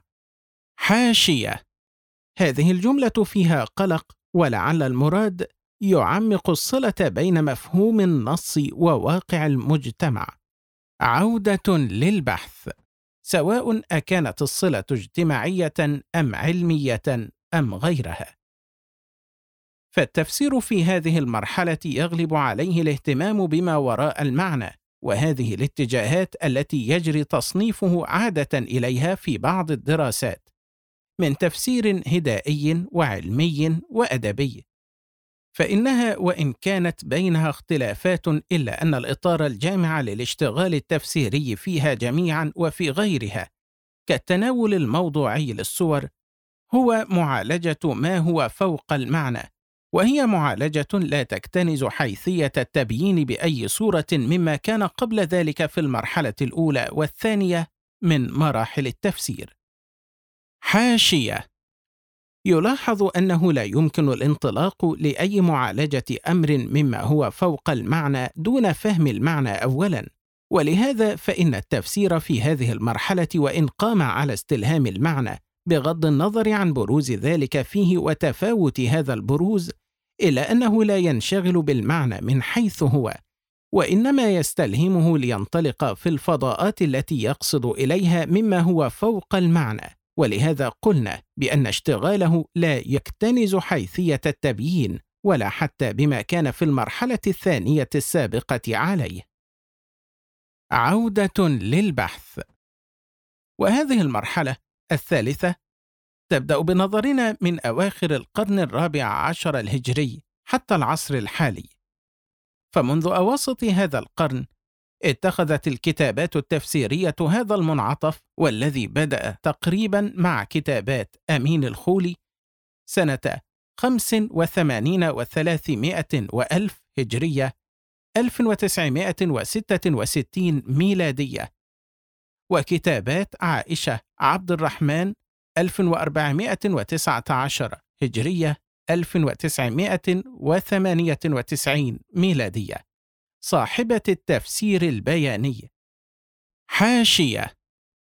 يعتبر أمين الخولي رائد فكرة التفسير الأدبي كما هو معلوم. وقد حاول التأصيل لهذه الفكرة بصورة أكبر من التطبيق عليها. ولذا حاولت عائشة عبد الرحمن استدراك هذا النقص التطبيقي بتفسيرها البياني الذي شرعت في إصداره إبان حياة أمين الخولي نفسه. عودة للبحث ثم تتابعت بعد ذلك منتجة سيلا هادرا من النتاج التفسيري الذي اتخذ أشكالا فنية متنوعة، فكان منه إضافة لكتب التفسير جملة أنماط أخرى هي الأكثر هيمنة على النتاج التفسيري في هذه المرحلة، كالمقالات والكتب التي تتناول موضوعا قرآنيا معينا، كالعفو في القرآن، والرحمة في القرآن، والمرأة في القرآن، والعقل في القرآن، والعدل في القرآن، إلى آخره. يقول إبراهيم شريف وهو يبين الأنماط الحديثة لتفسير القرآن خلافا لما كان سائدا فيه من الطريقة المتسلسلة التي تتبع الآية واحدة تلو أخرى. من الأشكال الفنية والطرق الجديدة ما يعرف باسم الطريقة الموضوعية أو المنهج الموضوعي كأن يلتزم المفسر لا بآيات وسور مرتبة يفسرها. بل بموضوع قرآني بعينه يجمع الآيات الواردة فيه مرتبة حسب نزولها أو بترتيب توقيفها ليخلص منها في النهاية بعد تحليلها وتفسيرها إلى الكلمة القرآنية النهائية في الموضوع. ويضيف بعد ذلك فيقول: ومن هذه الأشكال أيضا ما يجمع بين هذه الطريقة الموضوعية الجديدة والطريقة التقليدية القديمة في آن معا كما أن منها ما يسمى بالمقالة التفسيرية التي يدار الحديث فيها حول فكرة بعينها أو رأي محدد يعتضد له بما ورد من آيات قرآنية في موضوعه وتشهد لفكرة المفسر أو رأيه المحدد. ولا شك أن التتبع التاريخي للمقالات التفسيرية وكتابات التفسير الموضوعي اللذين يتموضع فيهما قطاع واسع جدا من النتاج المعاصر هو من الصعوبة بمكان ويحتاج لجهد مؤسسي لا يسعنا القيام به ها هنا. ولذا فإننا سنعدل عن عرض النتاج الخاص بهذه المرحلة لا سيما وأننا نعتقد أن أمره معروف ومشتهر بين الدارسين بشكل عام. خصائص التفسير في هذه المرحلة اولا عدم بروز أي نسق خاص للتفسير. فالتفسير في هذه المرحلة لا يبرز له نسق محدد من حيث هو مجال معرفي. حيث يبدو مجالا شديد السعة وليس له أي حيثية خاصة ولا نسق اشتغال معين في ارتباطه بالنص القرآني. فلا يظهر في الممارسة التفسيرية في هذه المرحلة قيامها على النظر في النص القرآني من حيثية محددة بغض النظر عن درجة الالتزام بهذه الحيثية وتباينها قوة وضعفا. ولكن هناك حالة انعدام لوجود هذه الحيثية. فالتفسير أضحى فيها كما سنبين هو كل نشاط ثقافي يعتمد في تأسيسه على القرآن الكريم. وهذا النشاط الثقافي ليس له حدود معينة أو حيثية خاصة يتميز بها في النظر للنص القرآني. كأن يحرر معنى النص أو يستنبط الأحكام. وإنما هو محاولة لاستجلاء الرؤية الكلية للقرآن إزاء العديد من القضايا ومن شؤون الحياة المختلفة والمتنوعة. وهو أمر لا يمكن للناظر معه لحظ حيثية مجال التفسير أو الإحاطة بمفهوم منضبط لهذا التفسير أو فهم طبيعة الثمرة المتحصلة من وراء الاشتغال به. ولا معرفة أهدافه وغاياته، وإنما هو فضاء شديد العمومية والمرونة يتشكل كلية تبعا للطرح الخاص بكل مفسر، دون أن يكون للفن في ذاته نسق وإطار عام وحيثية محددة يدور من خلالها الممارسة كما هو الشأن في العلوم والمعارف التي تحتفظ عادة بسياج مؤطر لها يتم الاشتغال عبره ويتتابع فيه ومن خلاله. ثانياً، عدم وجود أي قدر من التراكم المعرفي في التفسير. فلا يظفر الناظر في هذه المرحلة بنقطة محددة يقع التراكم المعرفي فيها، كما هو الشأن في الفنون. وإنما هي توجهات متباينة في أصلها، دون أن يكون هناك حيثية محددة جامعة يتم تعاطي النص القرآني في ضوئها ويجري التتابع على خدمتها وتتكامل الجهود في العمل عليها من جوانب اشتغال مختلفة كما كان في المرحلة الأولى مثلا. وهي وضعية متفهمة بصورة عامة في ضوء عدم وجود حيثية معينة للاشتغال التفسيري. الأمر الذي لا يجعلنا في المقام الأول أمام فن محدد الملامح حتى نتصور وقوع تراكم معرفي في ساحته. وتجدر الإشارة لما يأتي. اولا يلاحظ في هذه المرحلة وجود قطع معرفي مع ما كان سائدا من أمر التفسير. فعلى امتداد تاريخ التفسير لاحظنا سيادة لحيثية التبيين وإن تنوعت درجة الارتباط بها. ما بين تقيد تام تبلور في المرحلة الأولى أو عدم تقيد على التمام كما في المرحلة الثانية. بينما في هذه المرحلة الثالثة نلاحظ انفلاتا كليا من هذه الحيثية. والانطلاق بالفن وفق رؤية لم تكن قائمة في ساحته ابدا على هذا النحو. فعلى امتداد تاريخ التفسير كان هناك مشغل واضح وإن تفاوتت درجة هذا الوضوح. يتمثل في نص يحتاج لتبيين بالأساس ويحاول المشتغل بالتفسير القيام بهذا الدور. ولكن في هذه المرحلة صرنا أمام نص لا نشتغل أصلا ببيان دلالاته واستجلاء معانيه وإنما نكشف عن رؤيته الفكرية تجاه القضايا والمشاغل الحياتية المتنوعة. وبهذا صار التفسير كل نشاط ثقافي يعتمد في تأسيس موقفه الفكري على فهم معين للنص القرآني. يقول صاحب إحدى الدراسات التحليلية لاتجاهات التفسير في العصر الحديث وهكذا تتسع دائرة التفسير أمامنا ويصبح أفق التفسير على هذا التعريف عريضا شاملا لكل ألوان الفكر المؤسس على فهم معين للنص القرآني. مهما تكن الصورة الفنية لهذا التفسير. ويقول صاحب اتجاهات التجديد في تفسير القرآن الكريم لا بد أن نقرر أن تعريفات العلماء لعلم التفسير من التهانوي إلى أبي حيان الأندلسي إلى الزركشي تلتقي جميعا عند معنى الإبانة لكلام الله تعالى والعلم بأصول يعرف بها نزول الآيات وشؤونها وأقاصيها والأسباب النازلة فيها دون أن تحدد نمطا معينا أو شكلا محددا يلتزمه المفسر.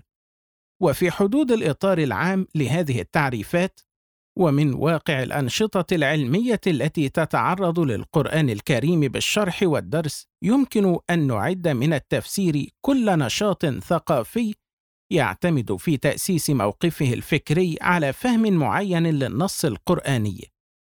سواء في ذلك النمط المسلسل الذي ورثناه عن السلف في خطة التفسير أو غير ذلك من الأنماط التي تأخذ أسلوب المقال أو طريقة التفسير الموضوعي أو طريقة التفسير التحليلي الموضوعي.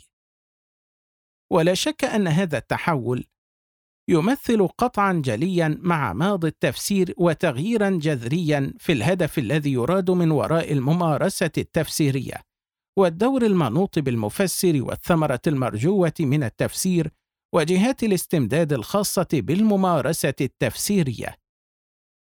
ثانياً، يلاحظ في هذه المرحلة وجود نتاج تفسيري متأطر بنسق الاشتغال الحاصل في المرحلتين الأولى والثانية، كتفسير الشنقيطي وتفسير ابن عاشور وتفسير السعدي وتفسير سيد طنطاوي وغير ذلك.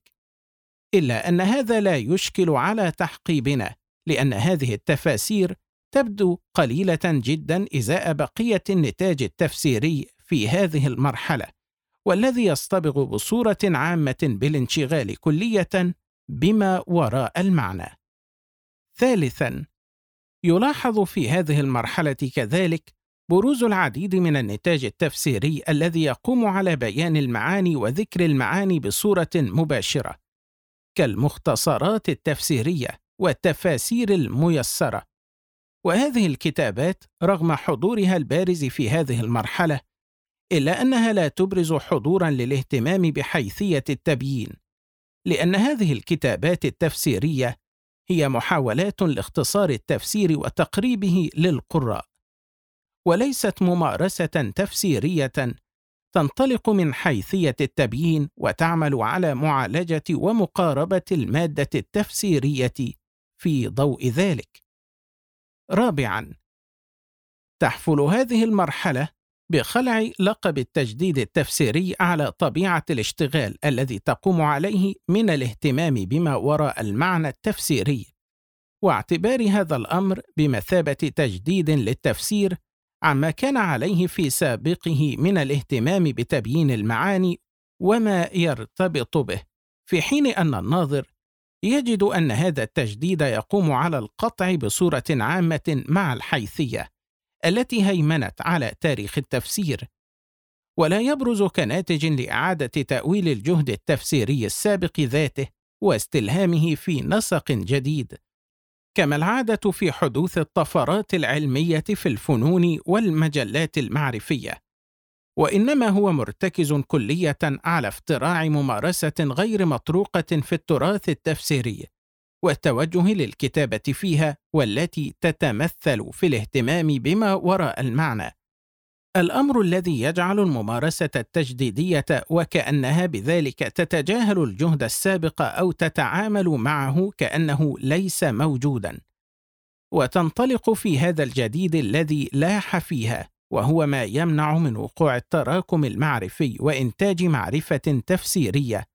تكون امتدادا للتراث ولبنة تضاف عليه كما يجعل دعوى التجديد التفسيري ليست مرهونة كما هو المألوف بالموقف من الجهود السابقة والتعاطي معها والتفتيش في ثناياها لإيجاد إشكالات معرفية معينة والنهوض لحلها.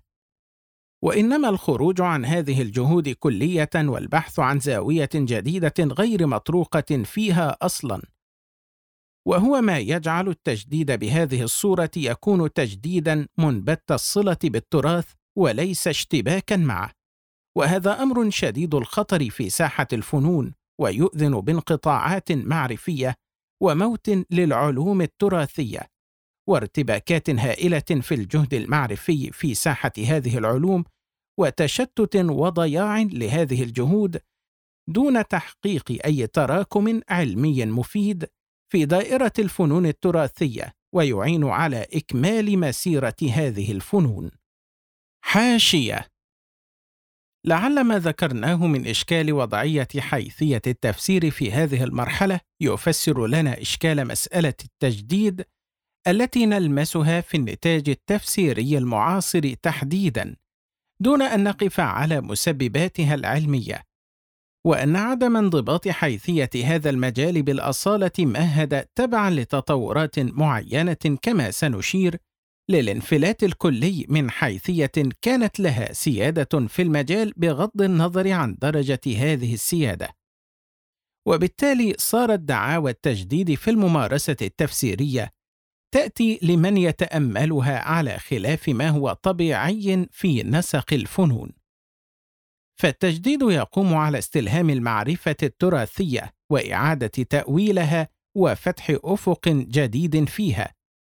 ولا يكون صفريا يحاول ابتداع نسق جديد في الممارسة ليس له علاقة بالقديم ولا اتصال به وليس ناتجا من الاشتباك مع هذا القديم الأمر الذي يفضي ولا بد لتحييد المعرفة السابقة ويؤدي لتجاهلها وحدوث قطيعة في التعاطي معها. وفي رأينا أن هذا النمط من التجديد يحمل في طياته اعترافا بعدم مشروعيته من حيث هو.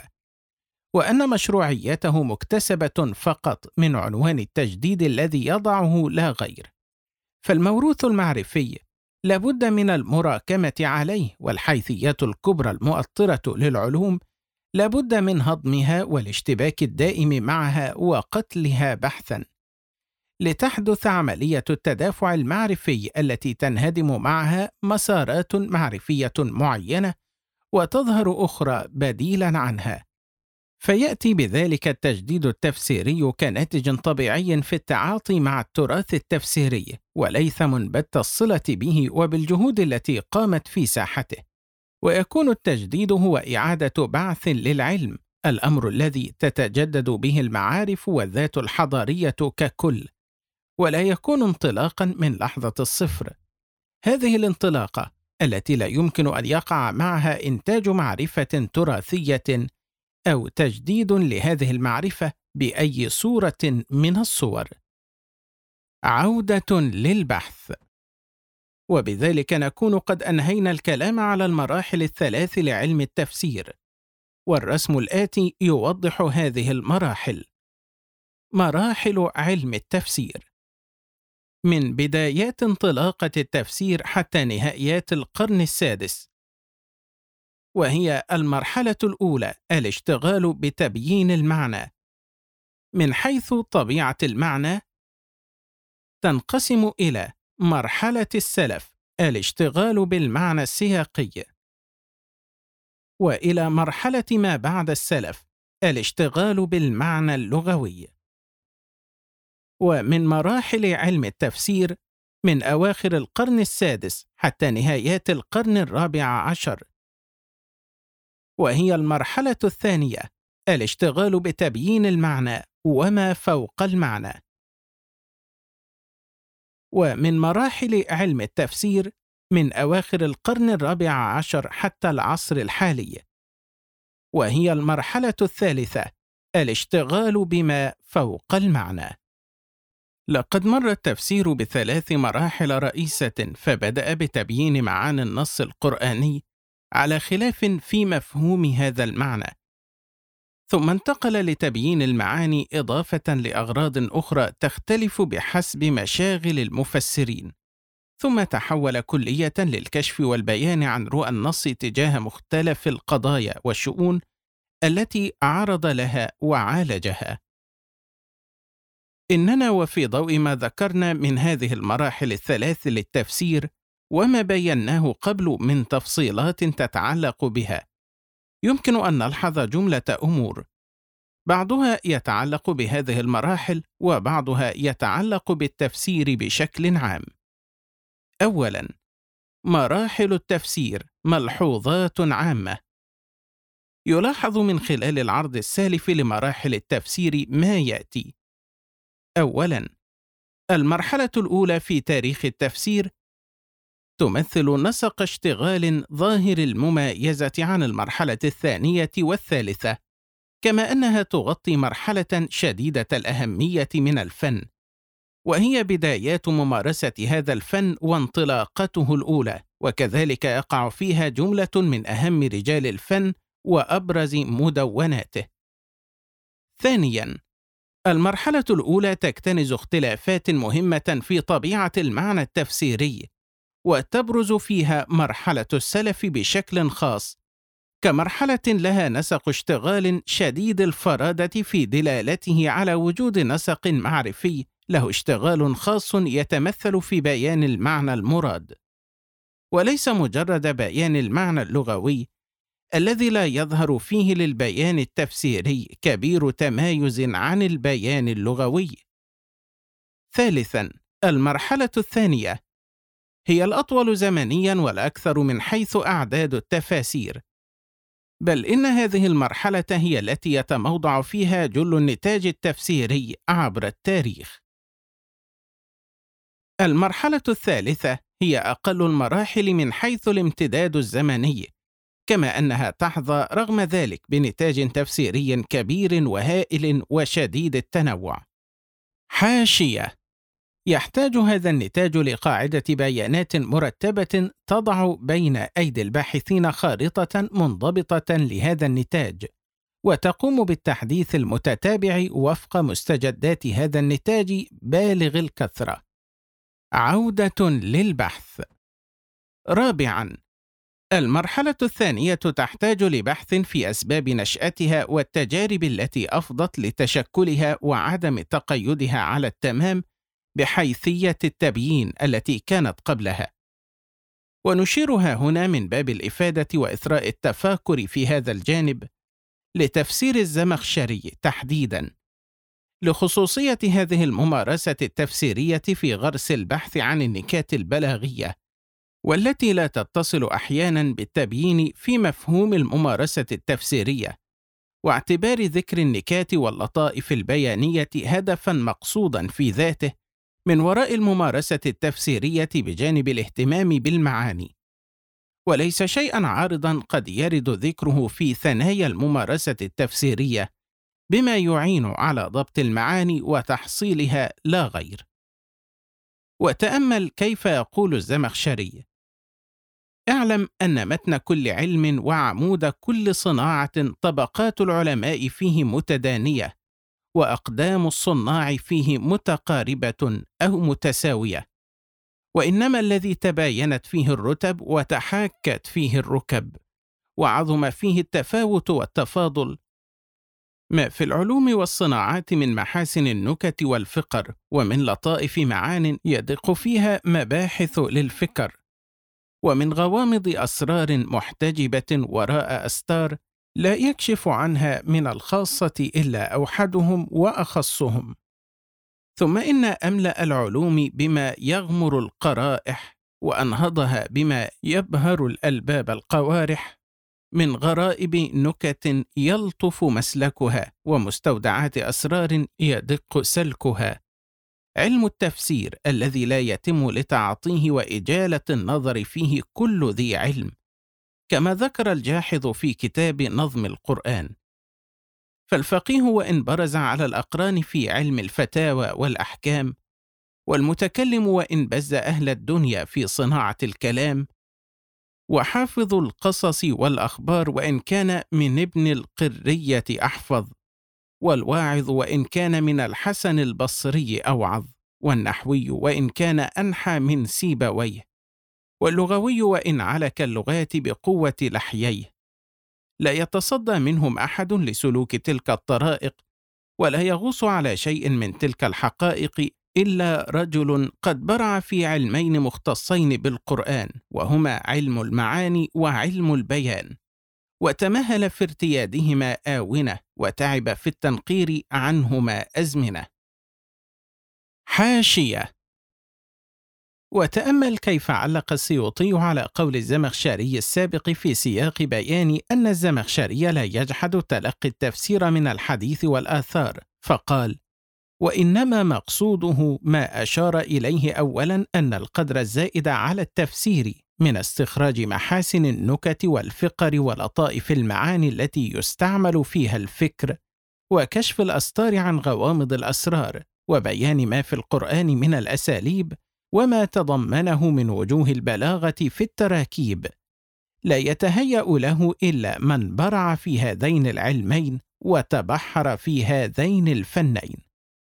وتعليق السيوطي ظاهر في إبرازه لفكرة التوسع في ممارسة الزمخشري عن حد التفسير والانشغال بتبيين المعنى. عودة للبحث.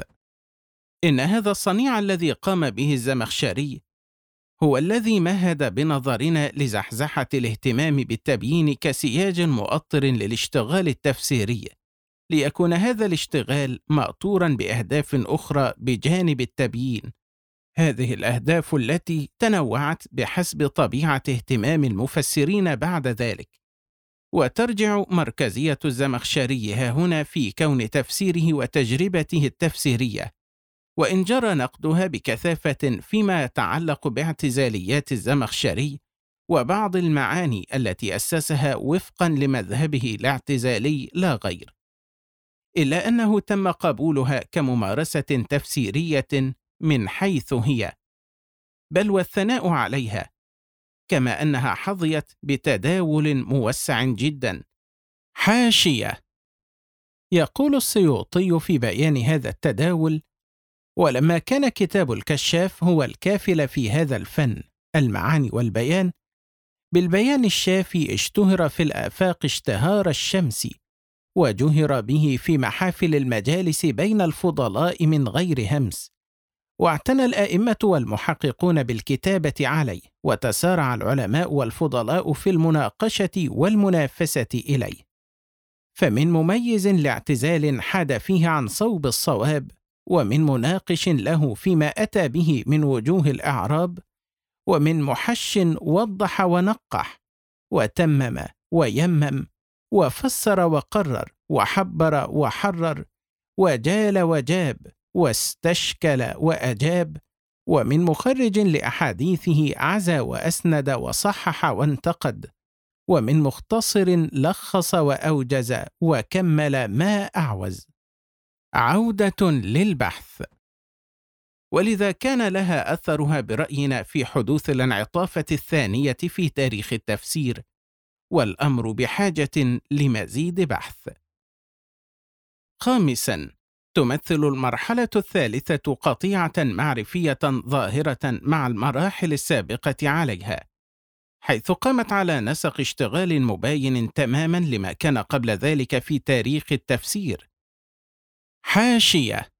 جدير بالنظر أن ما جعلنا نخص هذا بالنتاج المعاصر رغم أن النتاج التفسيري السابق في هذه المرحلة لم يتقيد بحيثية التفسير هو أن بقاء ارتباط النتاج التفسيري التراثي السابق في هذه المرحلة بحيثية التبيين شكل مانعا من استمرار قدر من التماسك العام في نسق الفن وعدم وقوع انقطاعات جذرية في ساحته. لوجود نواة يدور حولها الاشتغال بصورة عامة وإن لم يتقيد بها على التمام. في حين أن الطرح المعاصر لكونه تخلى عن هذا الارتباط بحيثية التبيين فقد هذه النواة بصورة تامة فانفلت الأمر بصورة كلية. وصار التجديد فيه هو خروجا عن التقليد التفسيري برمته وبالتالي صار الأمر ضبابيا ومنبتا عن التراث. ولا ينتج معرفة تفسيرية تراثية بالأساس أو جهودا تتكامل مع القائم في التراث التفسيري. عودة للبحث. وهذا الأمر بحاجة لدرس في سياق نشأته وطريقة تشكله والممارسات التي أفضت لولادته. ومن باب إثراء التفاكر فإننا نشير لتفسير المنار تحديدا نظرا لصراحة هذه التجربة في مهاجمة حيثية التبيين بصورة عامة وما يتصل بها والانطلاق مما يخالفها. وتأمل كيف يقول محمد عبده التفسير قسمان. أحدهما جاف مبعد عن الله وعن كتابه وهو ما يقصد به حل الألفاظ وإعراب الجمل وبيان ما ترمي إليه تلك العبارات والإشارات من النكت الفنية. وهذا لا ينبغي أن يسمى تفسيرا وإنما هو ضرب من التمرين في الفنون كالنحو والمعاني وغيرهما. ثانيهما وهو التفسير الذي قلنا إنه يجب على الناس على أنه فرض كفاية. هو الذي يستجمع تلك الشروط لأجل أن تستعمل لغايتها وهو ذهاب المفسر إلى فهم المراد من القول وحكمة التشريع في العقائد والأحكام على الوجه الذي يجذب الأرواح ويسوقها إلى العمل والهداية المودعة في الكلام. ليتحقق فيه معنى قوله هدى ورحمة ونحوهما من الأوصاف. فالمقصد الحقيقي وراء كل تلك الشروط والفنون هو الاهتداء بالقرآن. حاشية.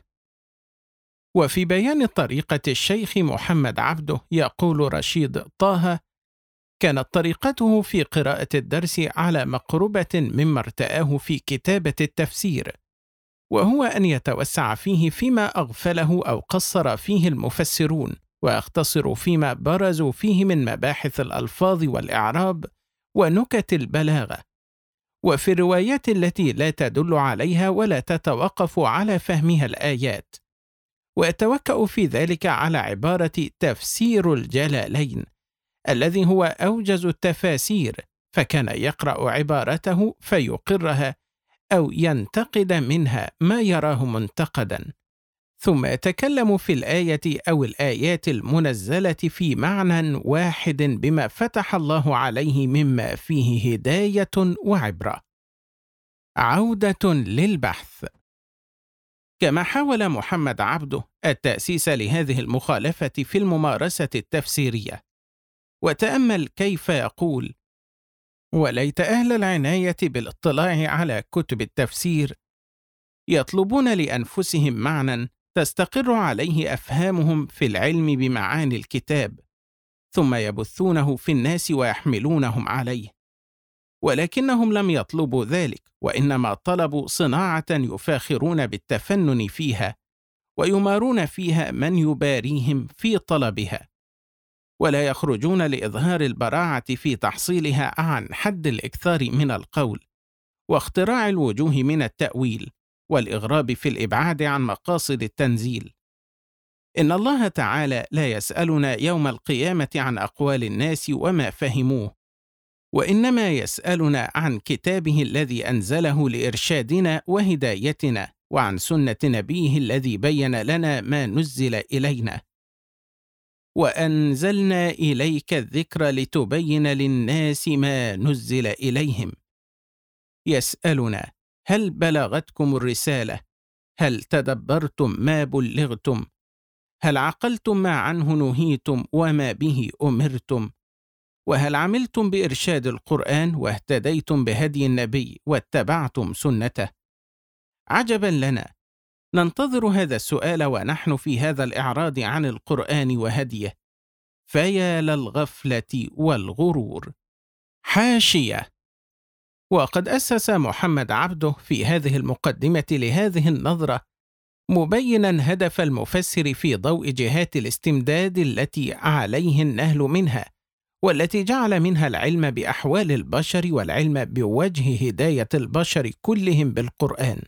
ومما ذكره في ذلك قوله أنا لا أعقل كيف يمكن لأحد أن يفسر قوله تعالى كان الناس أمة واحدة فبعث الله النبيين مبشرين ومنذرين وهو لا يعرف أحوال البشر وكيف اتحدوا وكيف تفرقوا وما معنى تلك الواحدة التي كانوا عليها وهل كانت نافعة أم ضارة؟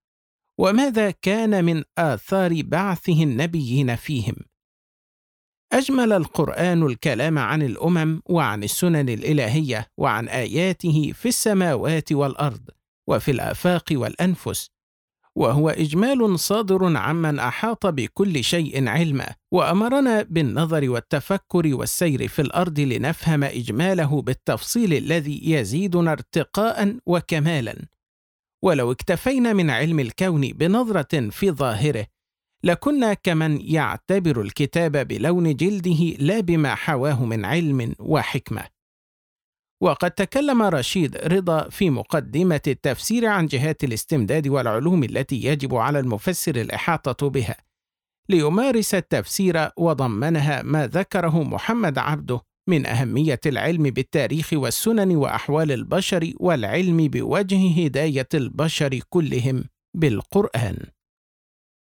عودة للبحث وهذا التأسيس الذي قام به محمد عبده للمسلك التفسيري الذي بدا له مهد بطبيعة الحال لظهور ممارسات تفسيرية قائمة على القطع مع الماضي التفسيري كلية وهو ما تمثل في الاشتغال بما وراء المعنى وترجع أهمية تجربة المنار بشكل خاص نظرا للحفاوة الكبيرة الحاصلة لها وثناء العلماء عليها وقبولها باعتبارها تمثل بداية للتجديد التفسيري ونواة له والأمر بحاجة لمزيد بحث.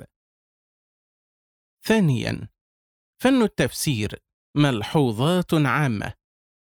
إننا ومن خلال ما سبق من استعراض مراحل التفسير يمكننا تسجيل الملحوظات الآتية فيما يتعلق بالتفسير ذاته. اولا يبرز لنا فن التفسير كنسق معرفي قامت فيه جهود كثيرة لكن تعتريه اختلافات شديدة المركزية ولم ينتظمه وحدة في التصور لمرتكزات المجال. فهناك عدم تقيد بحيثية محددة للمجال وكذا هناك اختلاف جذري في الممارسات التي تقيدت بحيثية معينة.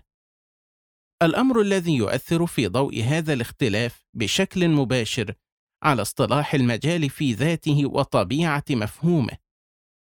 فالممارسة الأكثر ابرازا لنسق علمية التفسير العناية ببيان المعنى السياقي لا يدل عليها اصطلاح المجال ولا يبدو مستوعبا لها ومعبرا عنها كما أن هناك مرحلة في الفن تقوم على إحداث قطيعة معرفية مع تاريخ الفن برمته. وهذه الإشكالات التي أنتجها التحقيب من المهم أن تكون محل اشتغال من قبل الدارسين لتعذر سير العلم ورسم آفاق النهوض به وهو على هذا النحو. ففي ضوء هذه الإشكالات يبدو التفسير بحاجة إلى إعادة تأسيس وضبط علمي لمرتكزاته الكبرى. حيثية المجال ومفهومه ومفهوم المفسر وأدوات التفسير. وذلك بأن تناقش مسارات الفن التي انتظمته عبر التاريخ ويتم تحرير مرتكزاته في ضوء ذلك النقاش حتى يتم الاتفاق على وحدة ما في تصور هذه المرتكزات اولا ثم تترتب الجهود في ساحة المجال بحسب هذا التأسيس. فذاك ما يجعل هذا المجال يتهيأ عبر الجهود الحاصلة في ساحته لاستئناف دورة جديدة من حياته تكون أكثر اثراء لساحته وتحقيقا لغاياته. حاشية. حاولنا أن نقدم مقاربة لضبط مرتكزات التفسير وفق محددات منهجية معينة. وتقديم قراءة نسقية للعلم في ضوء ما رجح لنا من هذه المرتكزات. وذلك في مقالتنا مقاربة في ضبط معاقد التفسير محاولة لضبط المرتكزات الكلية للعلم ومعالجة بعض إشكالاته وهي منشورة على موقع التفسير. عودة للبحث. ثانيا المرحلة الثالثة في التفسير. وهي المرحلة المعاصرة. تعد مرحلة شديدة الخطر لقيامها على القطع المعرفي مع تاريخ الفن. ما يجعلها والنتاج المتمخض عنها بحاجة لدراسات تقويمية جادة تتتبع مسارات الاشتغال الحاصلة فيها وتبين الموقف منها وكيفية موضعتها وشرعية تصنيفها كنتاج تفسيري في ضوء هذه القطيعة.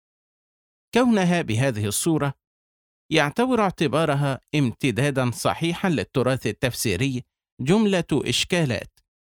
وإن بقاء هذه الحالة بدون تقييم جذري يؤذن بضياع العديد من الجهود والحيلولة دون أن تكون مراكمة على التراث التفسيري ولبنة تضاف إلى صرحه وتسهم في تطويره وتحقيق غاياته. حاشية جدير بالنظر أننا ها هنا لا نقيم هذه الجهود من حيث هي ولكن كلامنا عن صلتها بالتفسير وارتباطها به لا غير. وأما هذه الجهود فهي بلا شك مفيدة ومهمة ولكن يمكن بعد ضبطها أن تكون حقولا معرفية جديدة وليست ضمن التفسير كما سنبين في درس لاحق ننتويه بإذن الله تعالى. نحاول فيه تفكيك كتلة علوم القرآن بصورة عامة واقتراح تنظيم جديد لها يتيح أن نتمكن من ضبط خارطة هذه الكتلة وإعادة موضعة أنواع علوم القرآن بطريقة جديدة تكون فيها عبارة عن جملة علوم معيارية لكل منها حيثية ونسق اشتغال محدد على النص القرآني. ما يسمح ببروز هذه العلوم ونضج الاشتغال في كل منها ونموه نموا صحيحا ووقوع تراكم علمي منضبط في ساحته. عودة للبحث. ثالثا يعاني علم التفسير من فقر هائل في الدراسات التاريخية التحليلية التي تعتني بتتبع سياقات الاختلاف الحاصلة فيه. والتي تضع أيدينا على تصور المنعرجات الحاصلة في ساحة التفسير والسياقات التي أفضت لتشكل هذه المنعرجات وتكونها. وكذلك معرفة الأسباب والدواعي التي كانت سببا في ميلاد منعرج بعينه في الفن. وكذلك معرفة الوزن النوعي لهذه المنعطفات في التاريخ والسياقات التي أفضت لسيطرة نقلة بعينها وشيوعها أو ضمورها وهمودها والآثار الناجمة عن ذلك في بنية التفسير إلى آخره. مما لا يفيد في تصور الفن وفهمه فقط وإنما في تقويم مسارات ممارسته وبيان أحراها بالصواب وغير ذلك مما يسهم في معالجة إشكالات التفسير ورسم آفاق البحث اللازم للنهوض به على نحو محرر. رابعا يبدو هناك فجوة ظاهرة بين الدرس النظري المعاصر للتفسير وبين طبيعة المستلزمات البحثية الواجبة للنهوض بالتفسير. فالدرس المعاصر لا تجد فيه أي مطارحات حول مسارات العلم ولا إشكالاته إلى آخره مما يلزم الانشغال به حتى يواصل العلم مسيرته وتتحقق غاياته. وعليه فإن هذا الواقع البحثي في التفسير بحاجة لوقفة جادة وفتح حوار مؤسسي بين أصحاب الهم المعرفي في التخصص حول كيفيات ترشيده ورسم مساراته الكبرى ليكون أكثر نفعا وإفادة في الارتقاء بالفن وإثراء ساحته وحل إشكالاته وتكميل مسيرته. خامسا بغض النظر عن تحرير حيثية التفسير ومفهومه فإن المعنى التفسيري يمثل مركزية لا تخفى في التفسير وهذا يقتضي عناية كبيرة بالمعاني التفسيرية إذ هي الثروة الأشد نفاسة في التفسير، إلا أن التفسير في ضوء حالة عدم التقيد بحيثية التبيين التي توجب الاهتمام بالمعنى، والتي هيمنت على جانب طويل من مساره التاريخي. فإن هذا الاهتمام بالمعاني قلت العناية به في تاريخ الفن بصورة ظاهرة، وبالتالي فإننا بإزاء هذه الوضعية ننبه أننا بحاجة لجهود كبيرة تتابع صنيع الجهود القديمة التي بذلت في خدمة المعنى وتبني عليها. فنحتاج لجهود جمع لتركة المعاني المنتجة حتى يكون عندنا موسوعة جامعة لسائر المعاني التي برزت عبر التاريخ. وكذلك نحتاج لجهود تستكمل عمل الموازنة بين الأقوال التفسيرية وتناقشها وتبين صحيحها من ضعيفها وغير ذلك من الجهود المتصلة بالمعاني التفسيرية. سادسا مرويات السلف التفسيرية تمثل ثروة تفسيرية بالغة الأهمية. ولا غرو فهي مادة الفن التي تراكمت حولها جهود عديدة في المرحلة الأولى المشتغلة بالتبيين جمعا وتبويبا ونقدا وتقويما وتعليقا وتوجيها. إلا أن هذه الأقوال كانت تتناقل بشكل روائي ثم جرى جمعها من قبل بعض المفسرين سواء اقتصارا عليها أم زيادة لما ظهر بعدها كيحيى بن سلام والطبري وابن أبي حاتم وغيرهم. وهذا الجمع يفرض على الناظر في هذه المقولات ضرورة مراعاة هذا السياق وأن تسييق سائر هذه الأقوال باعتبارها مرويات تفسير هو من صنيع الجامعين وليس شرطا أن يكون هذا الغرض مقصودا من قبل أصحاب هذه المرويات في سائر المرويات الواردة عنهم. وإن استحضار هذا السياق من الأهمية بمكان بنظرنا حيث يفتح الباب أمام العديد من الجهود العلمية المتعلقة بتفسير السلف بشكل خاص والتي كان من المتوقع حضورها جدا في تاريخ التفسير. إلا أنها لم تقع نظرا لانعطاف الفن نحو التوسع فيما وراء المعنى. الأمر الذي كان من الطبيعي معه قلة الاهتمام بالمعاني. ومن هذه الجهود مراجعة مادة الأقوال في ذاتها وكذا التبويبات التي قام بها بعض المفسرين لأقوال السلف مراجعة علمية منهجية مدققة تستحضر سياقات المرويات قدر الطاقة. فتهتم ببيان ما جاء في سياق تفسيري وما ليس كذلك.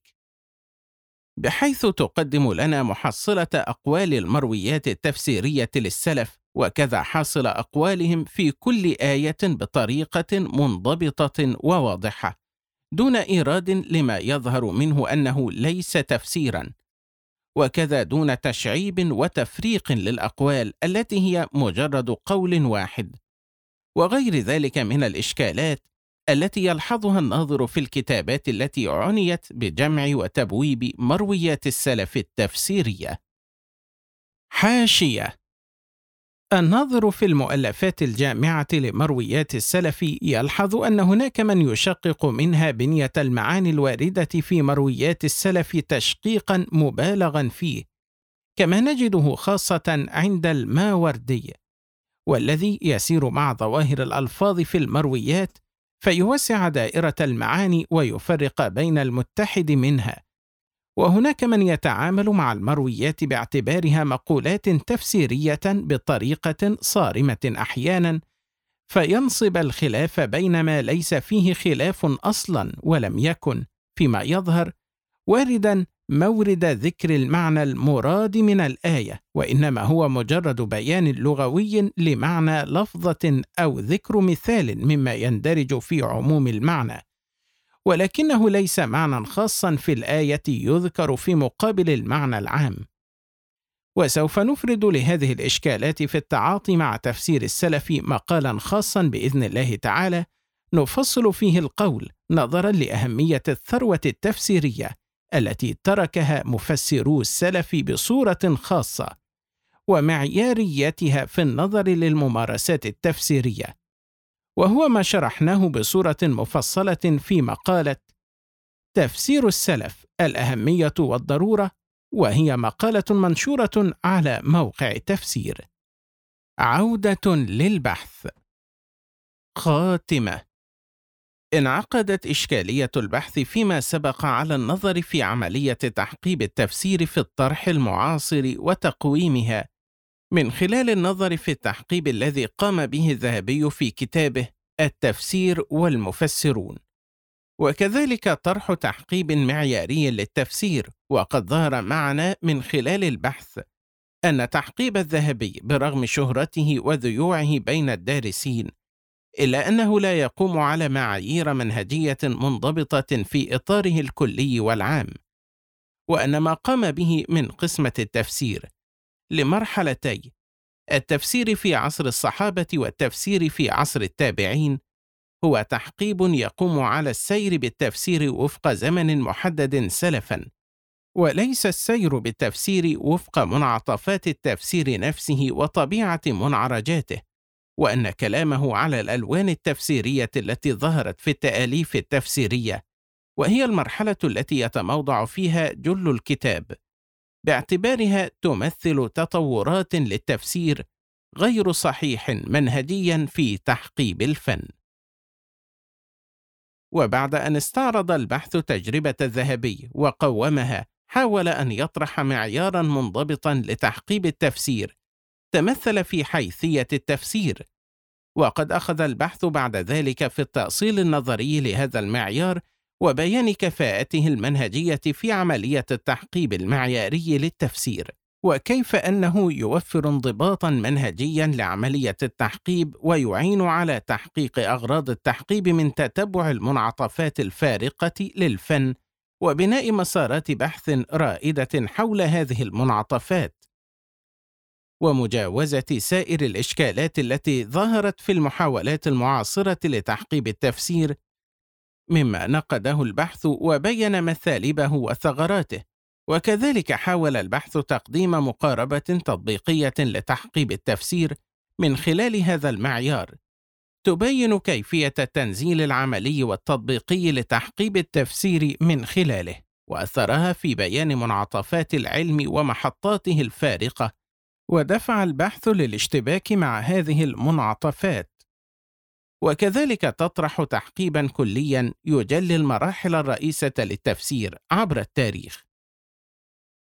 بما يتيح بعد مواصلة التحقيب للفن في ضوء ما قام به البحث من تحقيب. وقد حقب البحث التفسير من خلال النظر لحيثية التفسير إلى ثلاث مراحل رئيسة. إحداها الاشتغال بتبيين المعنى. وثانيتها الاشتغال بتبيين المعنى وما فوق المعنى. وثالثتها الاشتغال بما فوق المعنى. وقد بين الحدود التاريخية لهذه المراحل والخصائص التي كانت للتفسير في كل واحدة منها. ثم أثار بعض الملحوظات حول التفسير ووضعياته بشكل عام في ضوء تحقيب تاريخه. إن تحقيب الفنون له أهمية كبيرة على صعد مختلفة وتفرضه ضرورات علمية وتعليمية شتى. والمأمول أن يكون هذا التحقيب الذي قمنا به في هذا البحث مقاربة مفيدة في دفع البحث نحو هذا الفضاء شديد الأهمية خاصة في حقل التفسير الذي يحفل بتنوعات واختلافات شديدة الجذرية وانقطاعات معرفية. وأن يكون عبر تأصيله لمعيار منهجي للتحقيب وتحقيبه للتفسير في ضوئه سبيلا لفتح الباب أمام حضور دراسات تطبيقية أكثر توسعا تهتم بتلكم المسألة في ساحة التفسير وتجتهد في تحقيب التفسير بصورة متكاملة الأمر الذي يسهم في ضبط تصورنا التاريخي للتفسير. ويعين على بناء مسارات بحث شديدة الريادة في التفسير تدفع في الارتقاء به وحل إشكالاته ومواصلة مسيرته. والله الموفق.